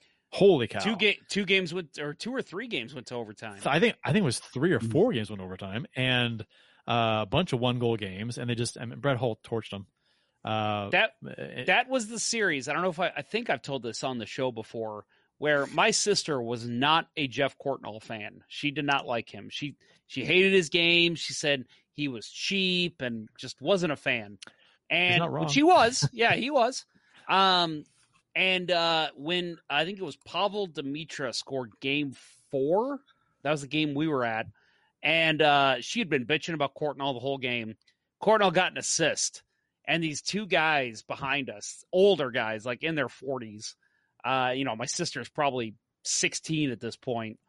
They dump both their beers on her. They just dump them yeah. and then they run away. And like, they ran away. yeah, and just ran away. Like the game was over, so they just ran away. And like, my brother and I look at each other, you know, and I'm younger. I'm, you know, 99. I would have been uh, 14. And I look at my brother, he's 24, and and we both kind of like snicker at each other, you know, because it's like, what the fuck just happened? And my sister's like, what the hell? Go kick their asses. And so we were like, yeah, okay. So we like both like turned to like find them, and they're gone. They had already gone down the tunnel. They were gone. bunch of bunch of manly guys there, And I'm like, sixteen year old, and then running away. yeah, right. Jeez, Yeah, yeah, and like my brother and I were like, "Oh yeah, I guess she's right. We probably should go kick their asses." But they're already gone. There's nothing we can do. so yeah, uh, ending ending stats of this game: uh, thirty-five to thirty-five were the shots. Obviously, Grant Fuhr gets the shutout, um, and uh, Nikolai Khabibulin goes thirty-fourth for thirty-five. Power plays, both teams zero for four. Blues out hit the Coyotes thirty-six to thirty. I hate giveaways and takeaways. I'm not even going to mention those. Uh, blocked shots. Uh, Blues blocked 13. Phoenix blocked 14. Both teams had 10 penalty minutes. Um, in this game, Al MacInnis led the team with uh, five shots on goal. Grant Fuhr again, 35 for 35, his sixth playoff shutout. Rick Tocchet led the uh, the Coyotes with six shots on goal, and Nik- Nikolai Khabibulin or Quabulin or whatever Buccigross called him, 34 for 35 on the night. I I, I when so- when when Turgeon scored the the goal, I was living in. Am I choppy right now because my video's? No, choppy. you're fine. But- you're fine. You- Uh, your voice is fine. When Your Turge- video's choppy. Yeah, it's fine. I, I can see it's choppy. Uh, it'll, I'm sure it'll clear up. Uh, but when Turgeon scored, I was living in an apartment uh, at the time, and uh, I, it, was, it was a late game because it was a it was a Phoenix in Phoenix, and uh, went to overtime. So it's it's after midnight probably. And uh, I when they scored, I was just yelling and screaming. And uh, Teresa was in the basement, uh, like a floor and a half down or two floors down, doing laundry. And uh, she said she could hear me in the wife basement at the time. at the Yeah. time, yeah. So she could hear me uh, yelling and screaming. And you probably woke up half the apartment complex. I said, Mhm. I don't care. And, I call my brother right away, probably- and he goes, he answered the phone. Let's go Blues. Yep. yeah, and and it probably, you know, thinking about the context of that too, right? You know, I I remember waking my parents up. So this this recording, I probably was the one that switched it from KPLR back to ESPN for the overtime because I was probably afraid that KPLR was going to go to the news or something. So, Ah, that's a good But- call. but Yeah. yeah, think I uh, that. I was uh, yeah I I remember you know waking waking my parents um you know f- at you know screaming when when that puck went in the net and uh yeah they were they were pretty angry uh but you know Come on. of course I'm gonna Come scream on. Get over it. Come on. Yeah, get Yeah. over it. Um, Whatever. no, that you know, uh, Kurt, your story about the uh, the apartment complex. That reminds me when Pe- Magnus Paajarvi scored against the uh, Wild Oh, in overtime. God. Uh, that that was the same thing for me. I was living uh, uh, in Manchester in an apartment complex, and the Blues won that game, and I screamed and was like, "Oh my god!" I just lost it for a good fifteen seconds. Did you see that? Oh my god, Magnus Paajarvi! And Of all people. and- yeah. and my wife was like, "I think you just woke everyone up." I'm like, "I don't fucking care. They should be up watching this game." You know, What so the yeah, fuck is wrong with way- them? yeah, right. It's their problem. now that was uh that was again, that was fun for us guys. I really enjoyed it and uh to to kind of reminisce and have the nostalgia. But yeah, again, Yeah, what you a team that was. They were so much fun to watch. You know, uh, maybe uh, I, I think we'll do this again. Uh, and, uh, the Roar Bacon game would be a fun one to do. Oh yeah. I do not Oh, have yeah. that on my YouTube channel, but if we can What- find what- it, I'm all for We'll it. to find it. We'll have to find it. Yeah, somewhere. fun. For sure. That uh, that could be within the range of uh, just being available to us on NHL on NHL NHL.tv. Possibly. Maybe. Yeah, I I've got the off season package. I'll see. If it is, then yeah, we should Yeah, definitely do too. that. That'd be a lot of fun. Uh well, uh boys, we ready for some rapid fire hockey tidbits or Yes. All right, let's do it. So, a lot of Central Division, real Central Division news here. And, and before we get into that, I should mention I don't know if you guys saw that uh, the NHL did officially announce that um, we will be back to regular divisions this year. And Arizona, uh, which was previously announced, Arizona will be joining the Central Division. And that's something that we expected and Right, Right. pretty much knew was going to happen. right. Yeah, except for some people. Some people were like, "Oh no, the North wants the you keep these divisions," and they're talking about in the in the in the in the uh, NHL uh, executives are talking about you know keeping the way things the way they are.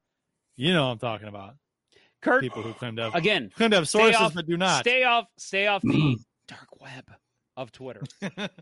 Well, you know, it's just, it's just people just like to say they have sources and they don't, and they just make up stuff. Kurt, ridiculous. right? Kurt has a hard time staying off the dark web when it gets DM'd to him all the time.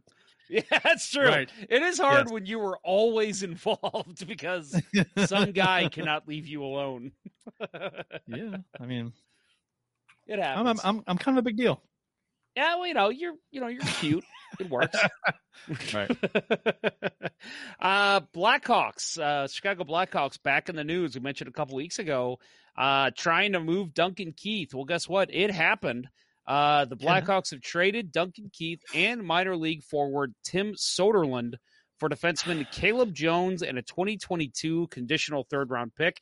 Kurt, please hold your size until I'm done reading. Um,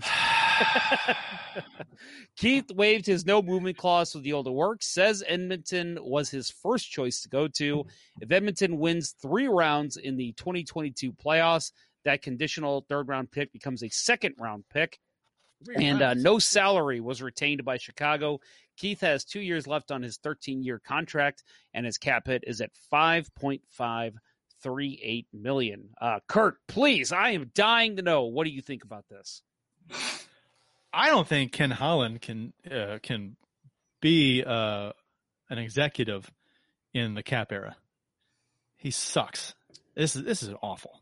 This is terrible. You you you give up uh uh, you give up assets for and and Chicago doesn't retain salary for a for a guy who's you know declining. I, know. I get- That's the uh, part that blew my mind. I don't It- get that at all. I was fine with the return. That that didn't bother me in terms of just okay, let's uh, take on But- some salary, whatever. But you've got to say, hey, hold back twenty percent at least of a salary or something. And there was nothing. He he was uh, uh, he made the, the comments he made were were like he's constantly trying to justify this trade and saying dumb stuff. He needs to stop talking.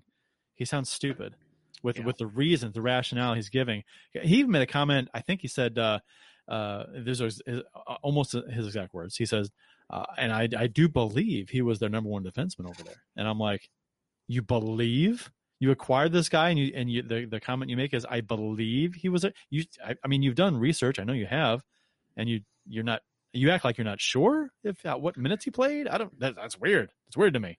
I don't know. Right. And and their only playoff appearance in the last four years was because they, you know, got in by the grace of the bubble last year. I mean, Didn't they beat Edmonton to get in Uh, I think they did. in the playing They did, didn't they? Yeah. They did. Yeah. yep. Yeah. So I'm sure for three games, Duncan Keith I looked mean- fantastic. Right. To to Kurt's point though, if you're Ken Holland, you just shut the fuck up and and let stop the talking. the human interest right, let the human interest side of the story, you know, Duncan Keith being able to be guaranteed to be back in Canada so he doesn't have to be away from his you know his young son for months at a time. Right? That's let that do the talking, not, you know, oh, this guy's gonna put us over the top and you know that that conditional pick you know we're we're we're definitely going to be giving away that third round pick or that that second round pick no no duncan keith is not going to make the oilers that much of a better team that they're actually going to win a playoff round Yeah. I agree. Why couldn't Why couldn't Ken Holland been doing this stuff when he was with the Wings? Yeah. Because, and in, I mean- and in the Central Division. It, it's a Right. cap era thing, I think, because outside the cap era, he could just you know just throw money wherever. Uh, he just cover But- mistakes, but- you know. Just, but he just he can't do it now. i mean he was good until they cracked down on you know se- cap circumvention That right? was And- that and was the big thing that I think switched the way he was as a GM. Right. And, and that's that's kind of the you know the irony of this whole deal is you know Duncan Keith is a 13 year deal that he signed 11 years ago, and Ken Holland's willing to pick it up. I don't know. There there's there's some hidden irony in there to me. Uh, that, that As Bart Simpson would say, the ironing is delicious. Stop Um, helping out the Blackhawks. Stop helping them. Well, and and let me ask you guys this, and and we don't have to get too much into this. I know there was some news that came out. If you haven't read, please do about uh, Brent Sopel, uh, member of the Blackhawks from 2010, a story we mentioned a couple weeks ago about the sex scandal. Um, he said that every player on the on the team knew what was going on. Uh, so I just want to say, in terms of that, is this Stan Bowman's last move as a Chicago Blackhawks GM? Mm, My apparently not. question is, my question is, it fucking better be. No, That's so. that's that's what I say. I, I don't, I don't, I don't. It, it's it's so who knows. But, uh, That whole thing was a mess. You're you're protecting a video guy. Why? Why he's a video guy? Who who the fuck Right. cares about a video? Throw him under the bus. I- I mean, especially if he's if he you know is guilty of this stuff. Uh, Then uh, literally so- throw get- him under yes, the bus. get him out. I mean, say here he is. Take him. He did this, this, this, this, this. We we this is what we know. Here, take him. You're you're hiding, Right. covering stuff up. Now, I mean, whoa, he's a video coach. He's making your whole organization look bad. Why over a video coach? It's so stupid. And then the a dime a dozen. you know, dime a dozen. S- somebody had the idea to say, uh, you know, the way that we get him out of the organization is by just, you know, giving him a letter of recommendation to his next gig where he goes and, you know, That's even again. worse. abuses a high schooler. Yeah, That's And that's, that's- and the it- part that makes that's me criminal then. sick. to me that's criminal. Then Criminal. I agree. I agree with Yep. That is the criminal part of what the Blackhawks did.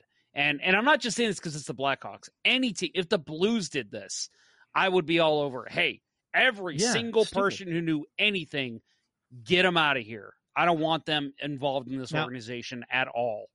if it comes out that Bowman knew uh, and was actively, you know, not ignoring it, uh, then I can see heads rolling, him not being there. But I, I guess, I guess, I mean, we, that hasn't been said. Uh, who who knows what? I mean, I'm sure he'll it's, deny it. it's been said that apparently he was told and he swept it under the rug.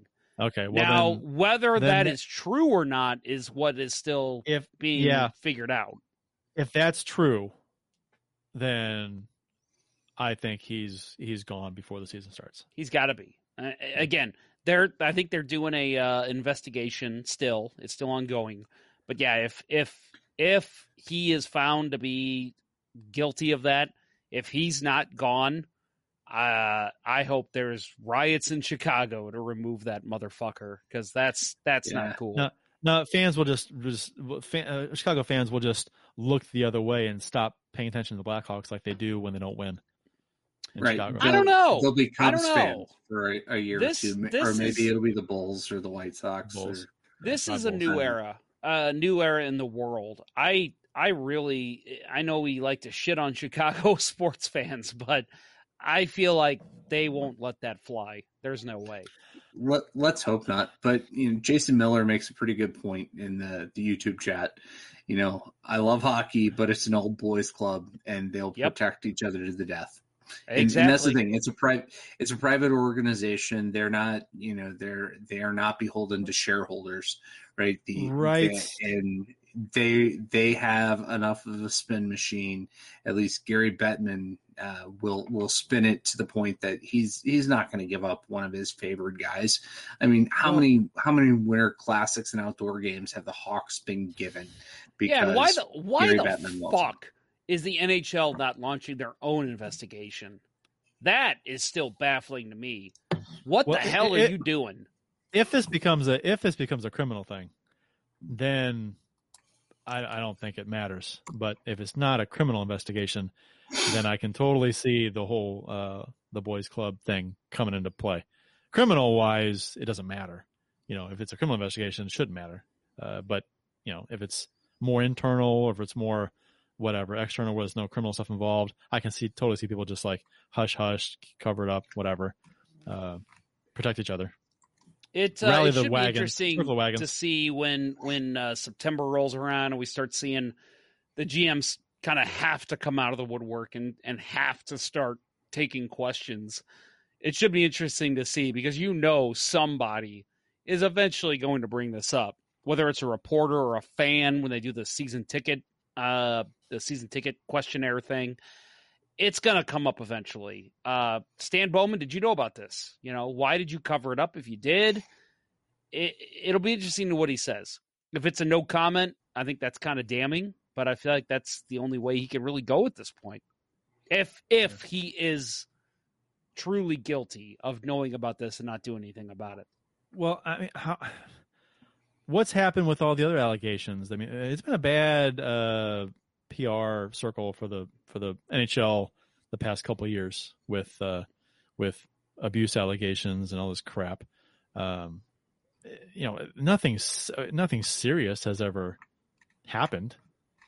I mean, the, the, I mean, as far as like fallout goes, right? I mean, has there? I I'm not. I'm trying to remember if anything happened with the people accused of doing this, doing that. It's all accusations. People may step down or whatever, but it's like, I don't know. David Frost? That was one. Yeah, that's that's that's that's different. That's way That was- different. That's yeah. that's a player and someone who is not involved. It's not an NHL guy. He was a right. he's a uh, minor league coach for a while and a Right. trainer or whatever he was, uh, agent. That's a little different. Uh, so moving on, talking about the Minnesota Wild.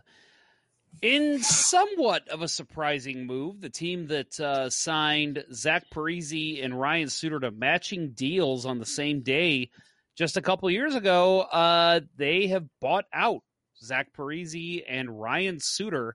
Four years remaining on each of their, their contracts. The Wild will pay $6.7 million over the next eight years and be charged with $2.371 million 6.371 million and then 7.31 I'm sorry 7.371 million and again the same price uh, in the next 4 years respectively for each. Then 833,000 a cap hits uh, the 4 years after that for each. So basically what that amounts to is the wild will be paying a lot of money and we'll see a minimal cap space over the next eight years uh, for buying both these players out. Were you? I was not surprised by the Zach Parise um, buyout.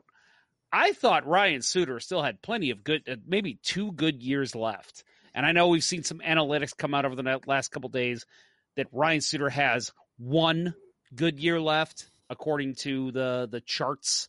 But I thought Ryan Suter still has plenty to contribute to your team when you're on, on, an uprise and you're trying to win a cup. That was one that shocked me. I did not expect to see both of them bought out. Yeah, no. To me, to me, it was more, um, you know, a GM trying to signal end of an era. You know, we're we're we're moving on. You know, we tried that big free agent splash. Um, you know, I mean, think back to that, right? You know that that free agent period where where are those two guys? Like those were those were the two big guys, and when Minnesota came out, you're like, oh wow, Minnesota just made the move, and you know, you, you thought for sure that they were going to be, you know, perennial, you know, if not, you know, in the cup final, you know, perennial conference champions, uh, you know, because they had seemingly won that free agency period and and now it just seems like you know well if we're going to buy one out we're going to buy both out and just say you know that that error is behind us and you know i think you made this point the other day you know this is this is you know bill Guerin's team now right you know this we're we're beyond you know the the the Fletcher and I, I forget who it was um, that actually signed them but you know we're moving on from that and and that it's a bold move um, expensive move. Um, you know, I, I I agree with you. You know that I I, I think uh, Parise makes a lot of sense. You know, he seemed to be the one that dropped off the most, and you get more out of Suter. You know, the, the other side of that coin is Suter's gonna you know gonna be able to contribute to a, uh, uh, another team on the Jeep this year uh, because he's still gonna get paid.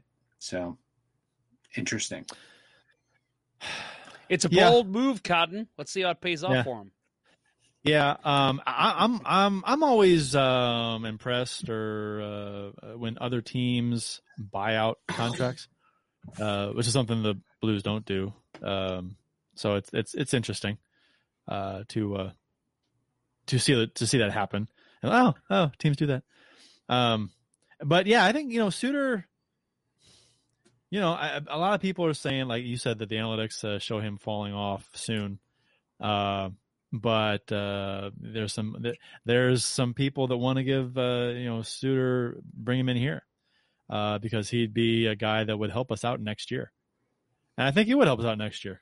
Um, but yeah, but beyond that, I mean, how old how old is he? Thirty six. He's thirty six. He is Uh, 36, yeah. yeah. Yeah, beyond that, I mean, you, you're you're you're a 38 year old guy. It's like, oh my gosh, you know, you, you're that's how, how long? I mean, there's it's a, there's a track record for players that don't, you know, the, the their performance falls off, and 36, 37, 38. That's it. I mean, the, the production drops off dramatically. Well, and, and let's not forget about the abundance of left-handed defensemen this team has. Yeah. Um, I mean, granted, Vince Dunn, I think pretty much every Blues fan has accepted at this point that he's probably going to get moved this year, whether in the expansion draft or on a trade. Um, and then you've got guys like Marco Scandella, Torey Krug, um, You're Jake Walman, talk- right? He's left-handed, correct? Uh, and then uh, I know Perunovich is left-handed, and he's coming up this year, probably going to make the team. So signing another left-handed defenseman, a guy that you know, yes, can play top four minutes for sure. Uh, but I I think if you're going to do that, you've got three or four other moves you've got to make. Because we know that Armstrong likes to have his balance of left-handed and right-handed defensemen. Um, I just, I don't know. I don't see it happening, but if it does, I'd be okay with it. But you got to make a couple other moves. There's way too many lefties on this team. Speaking of Vince Dunn, are we going to talk about the the hot topic today about Sure, go the- ahead. about Calgary? Calgary? Go ahead. about uh, how the, the, the rumor is that uh, uh, Calgary is not interested in moving Matthew Tkachuk this offseason. However, uh, if the Blues were to offer Tarasenko, uh, Dunn, and a prospect, that might be enough to make that deal happen uh, this offseason. And that was coming from Rutherford. Um, and uh, according to the sources he has. So, so that, that came from that information came from somewhere, a trusted source that he has. So, uh, So that's re- that was very interesting to me. The question that comes from that is do you make that move now? Give up a prospect, give up a Tarasenko who you could tension, potentially uh, get something decent in another trade. Uh, give up a Vince Dunn who, again, you could dangle in front of almost any team and they'd be at least interested. Do you do that now or do you wait a year and all of a sudden Matthew Tkachuk's price tag to acquire him is much cheaper because he's an Is- RFA at that point, and he's said apparently he's not interested in staying in Calgary. So all of a sudden that price t- price tag becomes cheaper in about a year's time.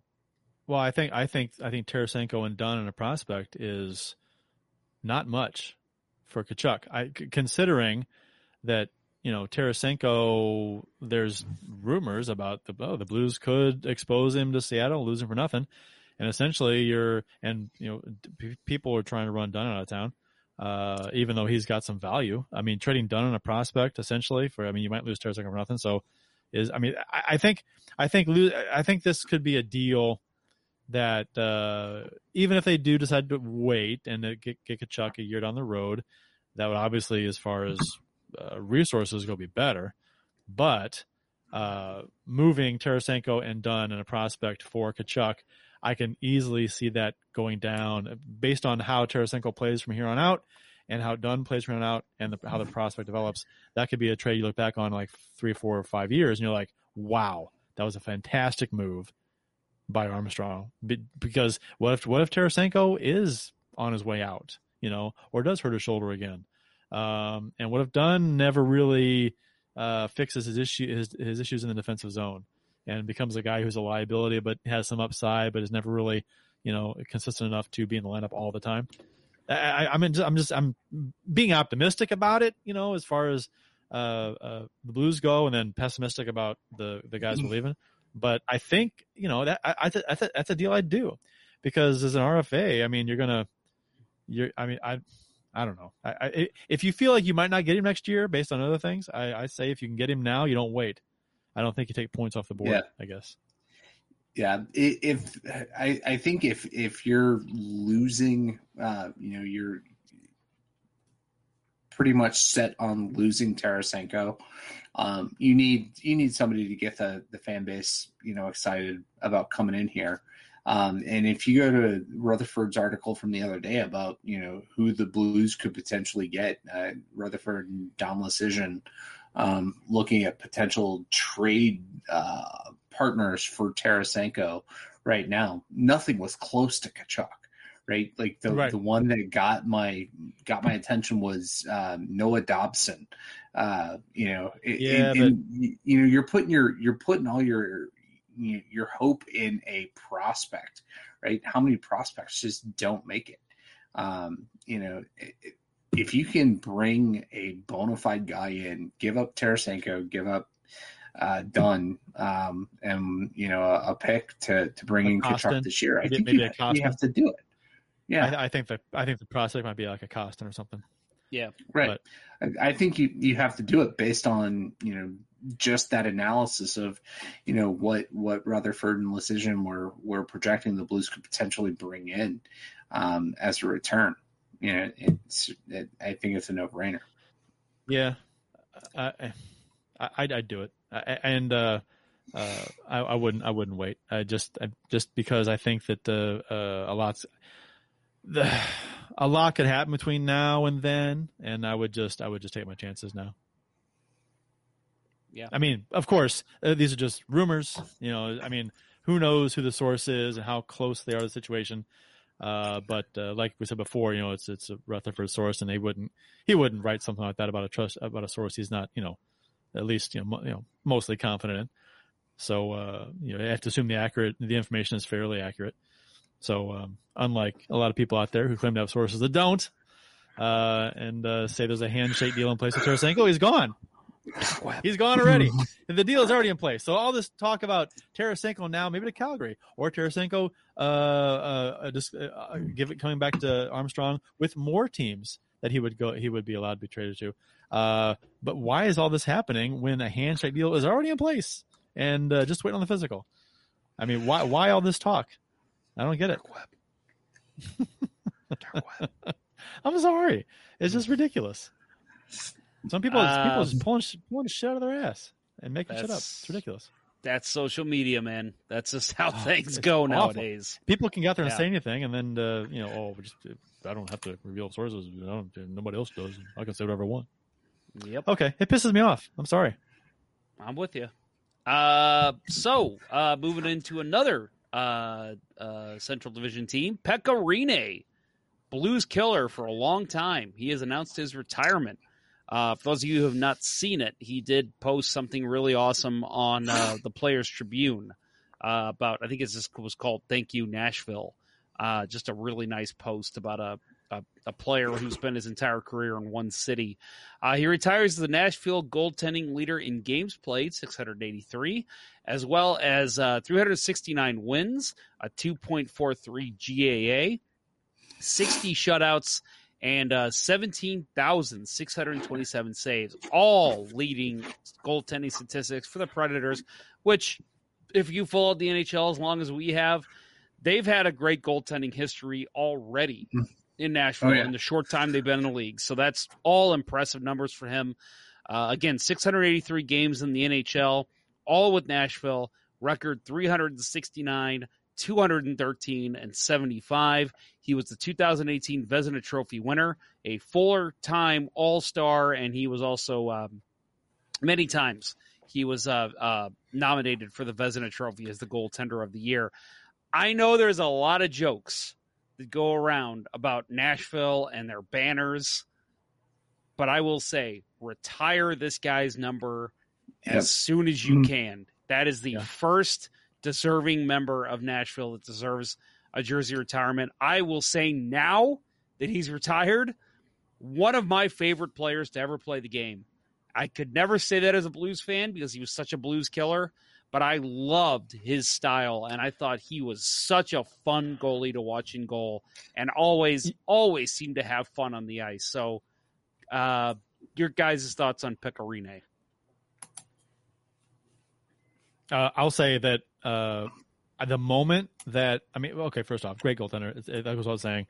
Uh, but I think the moment for me that uh, I, I I saw the uh, uh, the Blues turn the corner against him because he did own us, like he owned most teams. But uh, it was 2019 that uh, the back to back games we were at center ice, we're watching that game, and where we beat them both in back to both those games. Uh, it was it was a home and a home, I believe, and we, and we won them both. I think we won them both, and that that to me was like, wow, we just beat Rinne, and uh, and I think it was Saros and Rinne, right? And and they they played them both, Yeah. and we beat Yeah. we, we, we beat Rinne. And I'm like, wow, that was fan- in a game that we at the time we thought we had to win, and uh, but we we Right. did at It was time, it was It wa- that in the part early- of that that stretch early on the turnaround. right? yeah, early Right. on the turnaround, Yeah. right? Yeah. And it was just uh, fantastic. Uh, and I think that to me was the moment I'm like, okay, the Blues have turned the corner on him. And that was kind of, and that was almost like where he actually, I mean, his, his, he, he started to decline uh, around that time too. So, because I know the last couple years his stats weren't what they were before. So, you know, that's that, that's what I think of when I think of Rinne and and uh, and his his you know return to mediocrity almost you know to end his career. Yeah, I, I mean, it. I wouldn't call it a return to mediocrity because Not a return to mediocrity. sorry, it- right. I mean, uh, but- come down to right, coming down to earth. Right. Yeah. Much better way to to phrase it Yeah, because yeah, I remember I remember going to in you know his rookie year, um, early on, uh, Blues home opener was against Nashville, and he shut us out in a home opener, and it was like, who's this guy? Pekka who? And you know, because I, I think that was right. You know, that was when uh, Tomas Vokoun was supposed to be their number one guy, and so like, oh, our home opener, we're getting their backup. This is gonna be great Mm-hmm. and he, he shut us out and you know he he had our number from there on out and and so um yeah i mean I, absolutely you know you know as as uh you know the the goalie of the bunch here um yeah, always always jealous of Nashville to to have that kind of you know the the goalie machine that they had under Mitch Korn, um, you know, and, and so uh, you know, congrats to Pekka on a great great career. I agree that you know he is he's the first guy whose uh, number should hang in those rafters. Um, a proper banner raising uh, is due in Nashville. Um, but man, uh, I'm not so worried about them coming back to the Central next year. Um, no Pekka Rinne, uh, no Viktor Arvidsson, another Blues killer. Um, and Filip Forsberg is uh, pretty much not happy there. So wouldn't be surprised if there's some additional moves coming on in Nashville this offseason. Um, but um, yeah, I I definitely uh, am, am, not as uh, as worried about them being in our division now uh, with this announcement. Yeah, I uh, Juuse Saros. I said this I think two years ago that I'm just not that. I get maybe there's just something I'm not seeing. I'm not a a, a, a goalie uh, scout, but I'm not that scared of Juuse Saros. I think he's no he uh, slightly above average, but a good team can beat yeah. him on most nights. Yeah, he's he's Jaro Halak, right? It, that is that is the best comparable uh, that I you know just the, from the eyeball test. He you know Halak smaller guy. Rinne was huge, took up all the net, you know, six five, whatever. Uh, Saros is, you know, 5'10, 5'11, uh, much smaller stature. Um, you know, doesn't doesn't make all the key saves. So, uh, one one more thing I wanted to add that's uh, gentlemen not in our notes, but uh, we mentioned earlier Shea Weber, uh, pretty much announcing mm. he well, I don't know if he was the one that announced it, but uh, probably will not play next year because of foot issues. Um, does this uh, obviously Stanley Cup final this year for Montreal, three wins away from the Stanley Cup? Um, but does this change your opinion, Bill, at all about the trade to bring him in? Um, no. Um, I mean, they obviously Montreal punched way above its weight class uh, during the playoffs this year. Uh, 18th seed overall, uh, making the playoffs and getting to you know uh, the the final.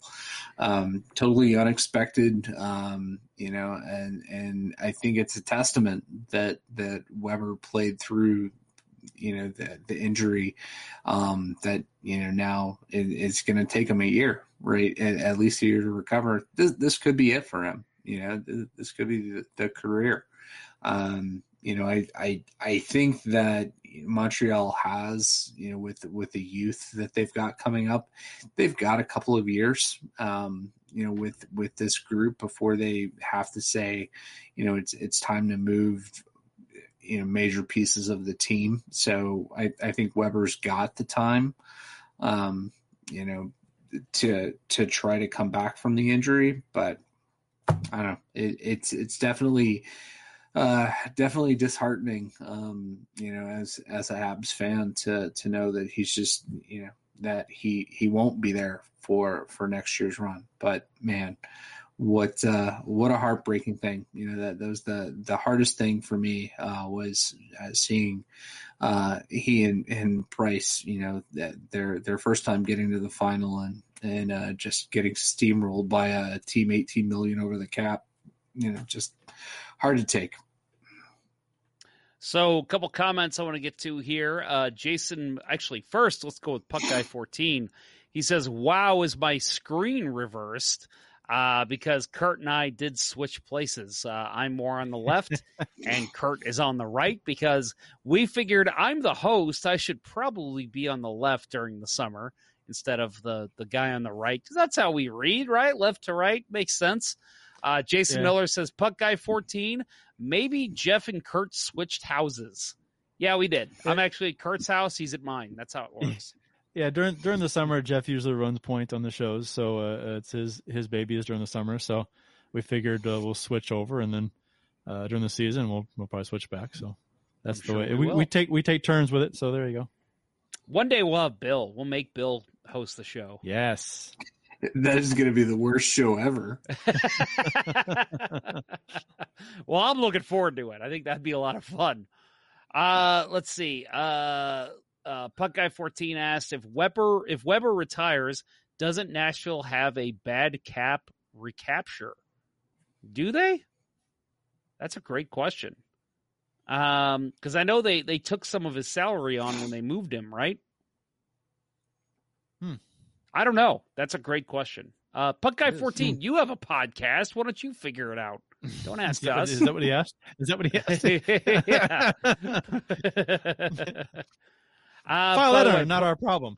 by the way, our friend uh, Puck Guy 14 with uh, the uh, the Teal Town USA podcast. If you haven't listened to them, another great, uh, uh, just like Let's Go Blues Radio, a great podcast to listen to for hockey news.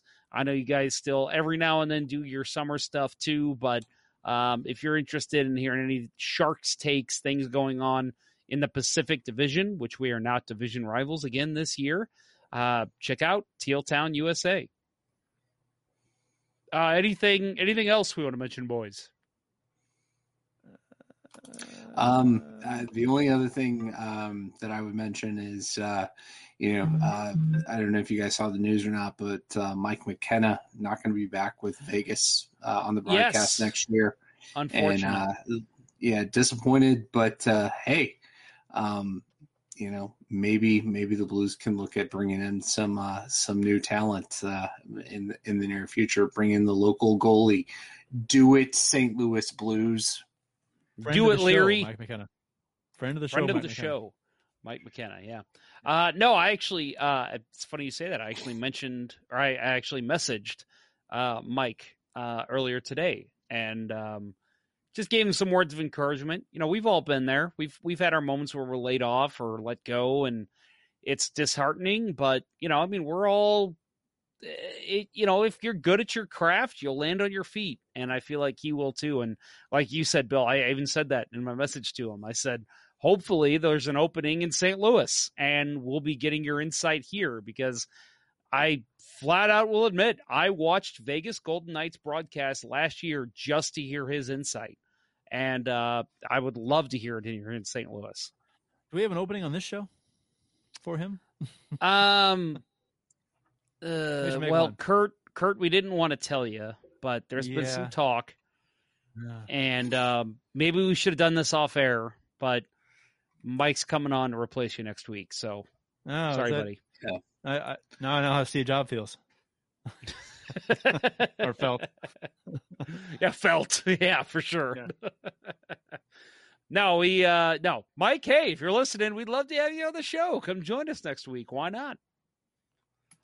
Um, so I want to mention before we close up the show here, folks, that uh the next two weeks are some pretty big moments actually here in the NHL. Uh, we've got the expansion draft. We've also got uh, the NHL entry draft as well as free agency. So we will be having live shows the next two weeks, probably on Wednesdays, but that might change depending on the news. Um, so uh, yeah, we will be back the next two weeks with live shows to talk about all that's going to happen in the NHL because obviously Protected- some big news coming. Protected lists are due for the expansion draft on Saturday and they'll be revealed on Sunday.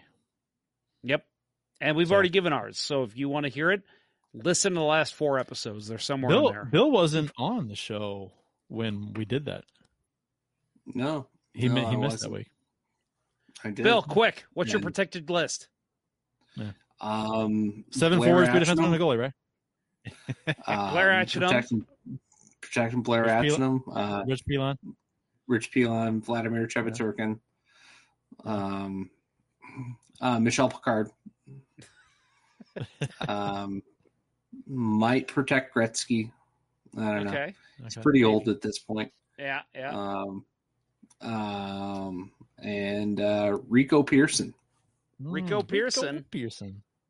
Yeah, Uncle Rico. he could play forward or defense. I was Oh, gonna say was gonna we'll be a- we'll put we'll put Atcheynum on D just for the hell of it. Who's your goalie? Um, Fred Jablonski? Brathwaite. Fred Brathwaite. There's there's your protected list. That's that's what we all needed to hear right there. So you should you should have uh, protected uh, Golden Gloves champion uh, Yub- Yablonsky and you could also protect the goalie Jablonski. You could get the Could you have. could get the Could have, Oblon- yeah. you could re- you could protect both Oblonskis that the uh, team has had. There right. you go. And, and it like would have that. been a shout out to my doctor, Who- who's who happens to be named Yablonsky. There you go. Who who are who are you, who's your defense? Because I know Jeff's Jeff's defense is uh is uh goofy. Uh, what's yours? Protected defense. Um, do you do you three protect defense- uh, the big three? The big three, or do you go so off the board? My my protection list. Um, I'm I'm gonna protect uh, Parayko, Falcon, Krug. Yeah, Okay. that's the big three. Yep. That's what I. That's what I did. And Jeff, Jeff No, went uh, more rogue. Jeff went rogue. I went uh, Parayko, Scandella, and Mikkola. I'm Yeah. enticing. I want to entice Scandella. Seattle to take one of the big contracts. Take it off our books.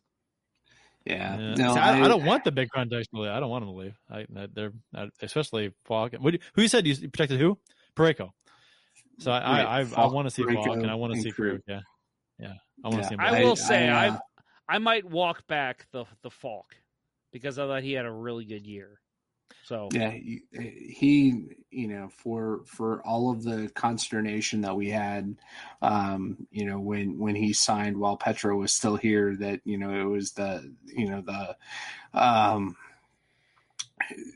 the omen that Petro was going to be leaving. Uh, he had a hell of a year this year. Um, yeah, he did. And and and uh, and if he can repeat that um, and play at that level throughout the season, you know, I think like I, I made this point a couple of times. Uh, you know, at the end of the season, I thought Krug finally started looking comfortable in a Blues jersey, started being the Torey Krug of old. and Um, that's what if- if Falk he- did his first year here. He looked better late. So Right. Yeah. So let those two guys come on, and you know the the ghost of Petro is gone. Um, let's let's see what they can do. Um, you know, Parayko. Um, I, I still think there's so much upside with the guy, um, but I, he may only have uh, a year or two to prove it at this point. Um, have Craig I- Button on the I- show? I still protect him. Um, Hey, yeah, Craig, Craig Button on Yeah. the show. and We could talk about Parayko for a while. You know, Yeah. I've never Yeah. asked him to come on. Maybe I will. Oh, that'd be so Yeah. cool. That'd be great. We could bring Hey, back remember tweet. when you laughed at me? That was funny because Kristen, you got something because- about against Parayko?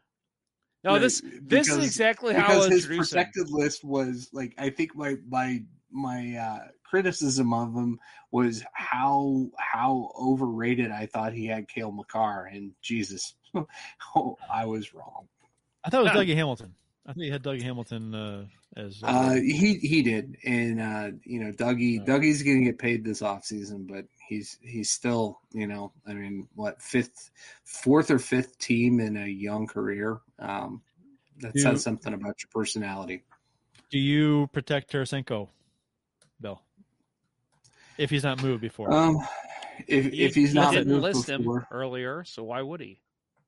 It's true. yeah, but he no, also listed uh, Yablonsky and Blair Scratchman. yeah, no, I- because that's I, that's uh, the big question right now in St. Louis. Who does Tarasenko get protected or moved first? Yeah, I mean, if, if the market's not there, um, you know, if, if if the best that you can do is is bringing in not the other, you know, not your trading partner's best prospect, then I'd I'd expose him and uh, just get the cap, get the cap relief, and uh, you know, do like everybody else is talking about and make the hard pitch for Landeskog. So That's if if we had if we had Craig Button on, I'm not kidding. This is how I'd introduce him. I'd go, and uh, now we've got TSN analyst Craig Button on. Uh, Craig, first of all, I need to ask you, why did you laugh at Bill on Twitter? Who's Bill? What? I laughed at I laugh at everyone. I laugh at everyone. No offense. But the Landeskog talk, that's interesting too, because the talks have kind of I don't know if they broke down, but he's disappointed in where they're at, and they're way apart apparently. And Yeah. uh, speculation is Yeah. that he'll get uh, like eight and a half million uh, somewhere. So Right, and, It's interesting. usually when you hear that kind of talk, it, that person's not coming back. That that was that was the talk about Petro before he left here. Yep. And, yeah, It's interesting So- because like was it a week or two ago? It was like uh, people close to the organization were are, uh, were saying, "Oh no, he's That they're they both want to get a deal done, and they they they totally see Landeskog resigning there, and all of a sudden that's done about face. So and the blue with with Armstrong and the Blues saying that they're going to go hard for Landeskog if he hits free agency, that's going to be interesting. Well, I, I will say somebody somebody did a, a mock up of Landeskog in a Blues jersey, and it didn't look natural to me. Um, but but it that that's I would love that that you know o, O'Reilly Landeskog Perron as as your top line. Oh, yeah, I like that. I mean, it, it, it's not you know it, it's not MacKinnon, Landeskog, and But um, Rantanen, You but phew, you've got you're going to have to give him eight and a half. You're going to have to give him, uh, you know, uh, no movement clause mm, probably. You know what I mean? I yeah, mean, I he's mean, going to want it. Somebody will give it to him, right? Somebody will give it to him, and you know, uh, we know that Doug's not going to give him the no movement, He might give him what he offered Petro, like a, a modified, no movement. right. But uh, at, that- at and that's best. yeah, it, it's gonna it's Can- not going to Can be. you imagine though? Right? Can you imagine if he actually gave gave him a full no movement clause? Oh, Like, how that'd- apoplectic this fan base would be. Oh, they would go. They would. They would lose their shit. That'd be. Oh my god. And I'd love it. I'd bring it. That'd be. It's just to watch the city burn. That'd be awesome. Ah. Some men just like to watch the world burn. You know, I, I like drama. I like chaos. So why not? It's fun. Did you ever catch the guy that uh, stole your diamonds? No, we burned down the forest. Right. That's What's that from? uh, Dark Knight, right? Yeah. Yeah. Yep. Yep. Wow. Yeah. Whoosh. Yeah. Yep. That's okay. Uh, that was kind of a deep, uh, a deep reference. Um, well, guys, uh, we got a couple uh, more comments here we'll get to, and then we're going to close up shop here. Derek in the uh, YouTube chat. Perunovich said he modeled his game after Krug, and I think that was before Krug joined our team, which you are correct. Uh, so I'd like to see Krug mentor Perunovich. Uh, he also says uh, tinfoil hat theory. What if the Blues are just saying we will go hard for Landeskog so that the Avs make an overpayment leading to cap hell? Hey, that I'm I'm all for those kind of mind games. If that's the case, Yeah. go for it. Yeah, I mean, it's it, that's an that's a that's an interesting game of chicken that uh, either the Blues would be doing or his agent would be saying. You know, because I know agents like to to fabricate offers from other teams to try and drive up the price uh, from the team that the player wants to play for. So, I mean, obviously that could be a, that could be part of it too. But but, but they have, they got to pay Makar if they want if they want to drive the price on players, throw an offer sheet at Makar for ten million Right. per. Hell Right. yes. Yeah. because they, they'd have to sign I- it. You know, they would they wouldn't let him go. Whew, Yeah. And that'd be ru- and that'd that, be awesome. That was that was an article that I I think flew under the radar. Um, I I think it was uh, I want to say it was uh, um, uh, God, and it's my mind's blanking, but somebody threw out an article uh, on the Athletic, um, LeBrun, I think it was, um, about uh, somebody's going to offer sheet Makar this year. Um, you know, he's he's the most attractive offer, sheet target in years. two years, uh, two years, ten million per. Two years, ten million per offer sheet. Damn. He, he, that'd be awesome. Yeah, And, and they would have- sign it. They, they They would would- have to sign it. They'd have to sign it, and then they'd be screwed. They'd have to. They'd have. They couldn't. They wouldn't. They'd lose Landeskog. They'd have to make some. They'd have to do something. That'd be. That'd be awesome. Uh, Yeah. Jason Miller says in the chat, the Avs are real close to having to pay lots of guys. The cap has become their enemy. And yes, you're 100%, Jason. That's, yep. yeah. Should be interesting to watch. Yep. Yep. Them losing to Vegas this year was a nail in a lot of coffins. And We- we- let's face it, Colorado and Vegas both losing this year was nail in a lot of coffins. Yeah. You know, both it's those teams expected to win this season. it- it's it's it's one of the more interesting off seasons in a while, and I do want to say that uh, in our season recap show, uh, we called this right away. Uh, not that it was anything uh, groundbreaking uh, epiphany, but it was just like we kind of just kind of talked about it. And it hit us when we're talking about all the things that need to be addressed or could be addressed. We're like, wow, this is going to be quite the off season. A lot of stuff. And this team could look a lot different going into next season. And that's Not looking to be just the, case. Blues, the, the entire Yeah. Central Division. Right, Yeah. right, and, and, and, the, and the Blues too. It's just like it's, The entire just- league. There's so much, Yeah. so much. It's Yeah. going to be. Look, uh, look we're on, Tampa. on the. Yeah, no kidding. Eighteen million over the cap.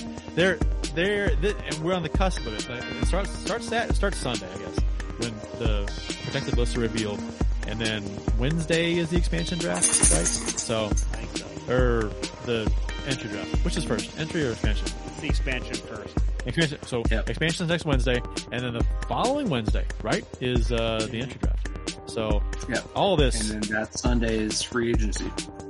yeah, it's going to be it's a cl- uh, going to be a crazy next two weeks, two plus weeks. Awesome. Love it. Uh, yep, it's gonna be a lot of fun. That's why I said tune into this show for the next two weeks, folks. Because, uh, well, tune in all summer because we're gonna be here all summer. But uh, the next couple weeks are gonna be very interesting in the NHL landscape. So make sure you tune in here. We will break it all down for you, and we'll have plenty to say. Uh, and again, if you enjoyed this game recap, uh, game and in-game commentary we had tonight. Uh, again, I, I I mean this more than any other show we've ever had. If you enjoyed this, if you hated this, please tell us, and that way we know if it's something we should do again. Uh, but but for us, I know the three of us had a lot of fun doing what we did tonight. So that was Who would fun. hate this? It was fun. Yeah, I, I enjoyed it. So, uh, support for Let's Go Blues Radio is brought to you in part by ID Life, the world's only truly personalized vitamin platform based on a health assessment of your DNA. Visit rockinthatidlife.com for more information.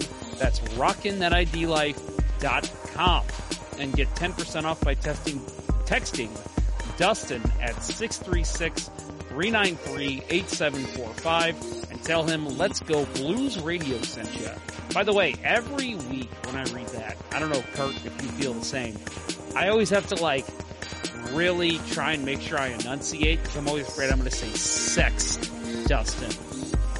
Make sure you sex Dustin at 636-393-8745 and get 10% off. I'm like, I really hope I say text. Text.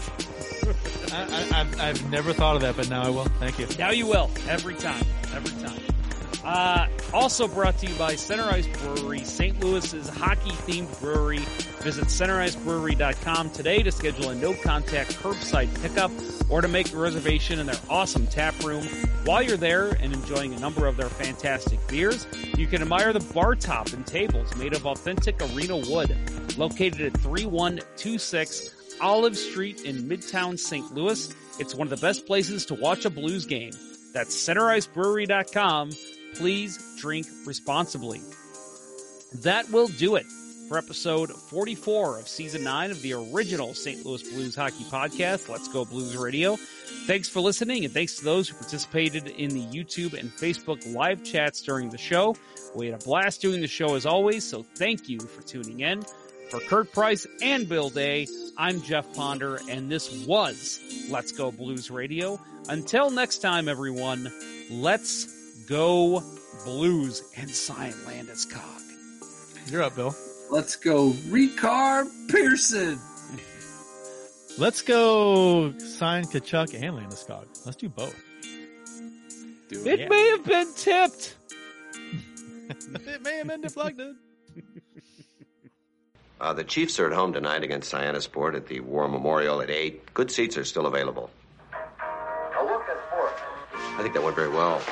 Thank you for listening to Let's Go Blues Radio. Now take off, hosers. I want you to have a heart attack and die so that we never have to do this shit again.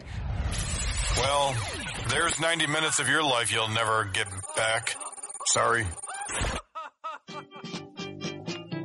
St. Louis Blues, St. Louis Blues. Have you heard the news about our St. Louis Blues?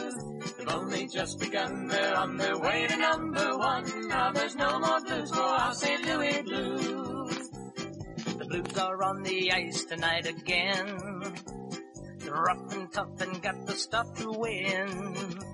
They'll always get one more, no matter what the score. They are quite a hockey team, my friend.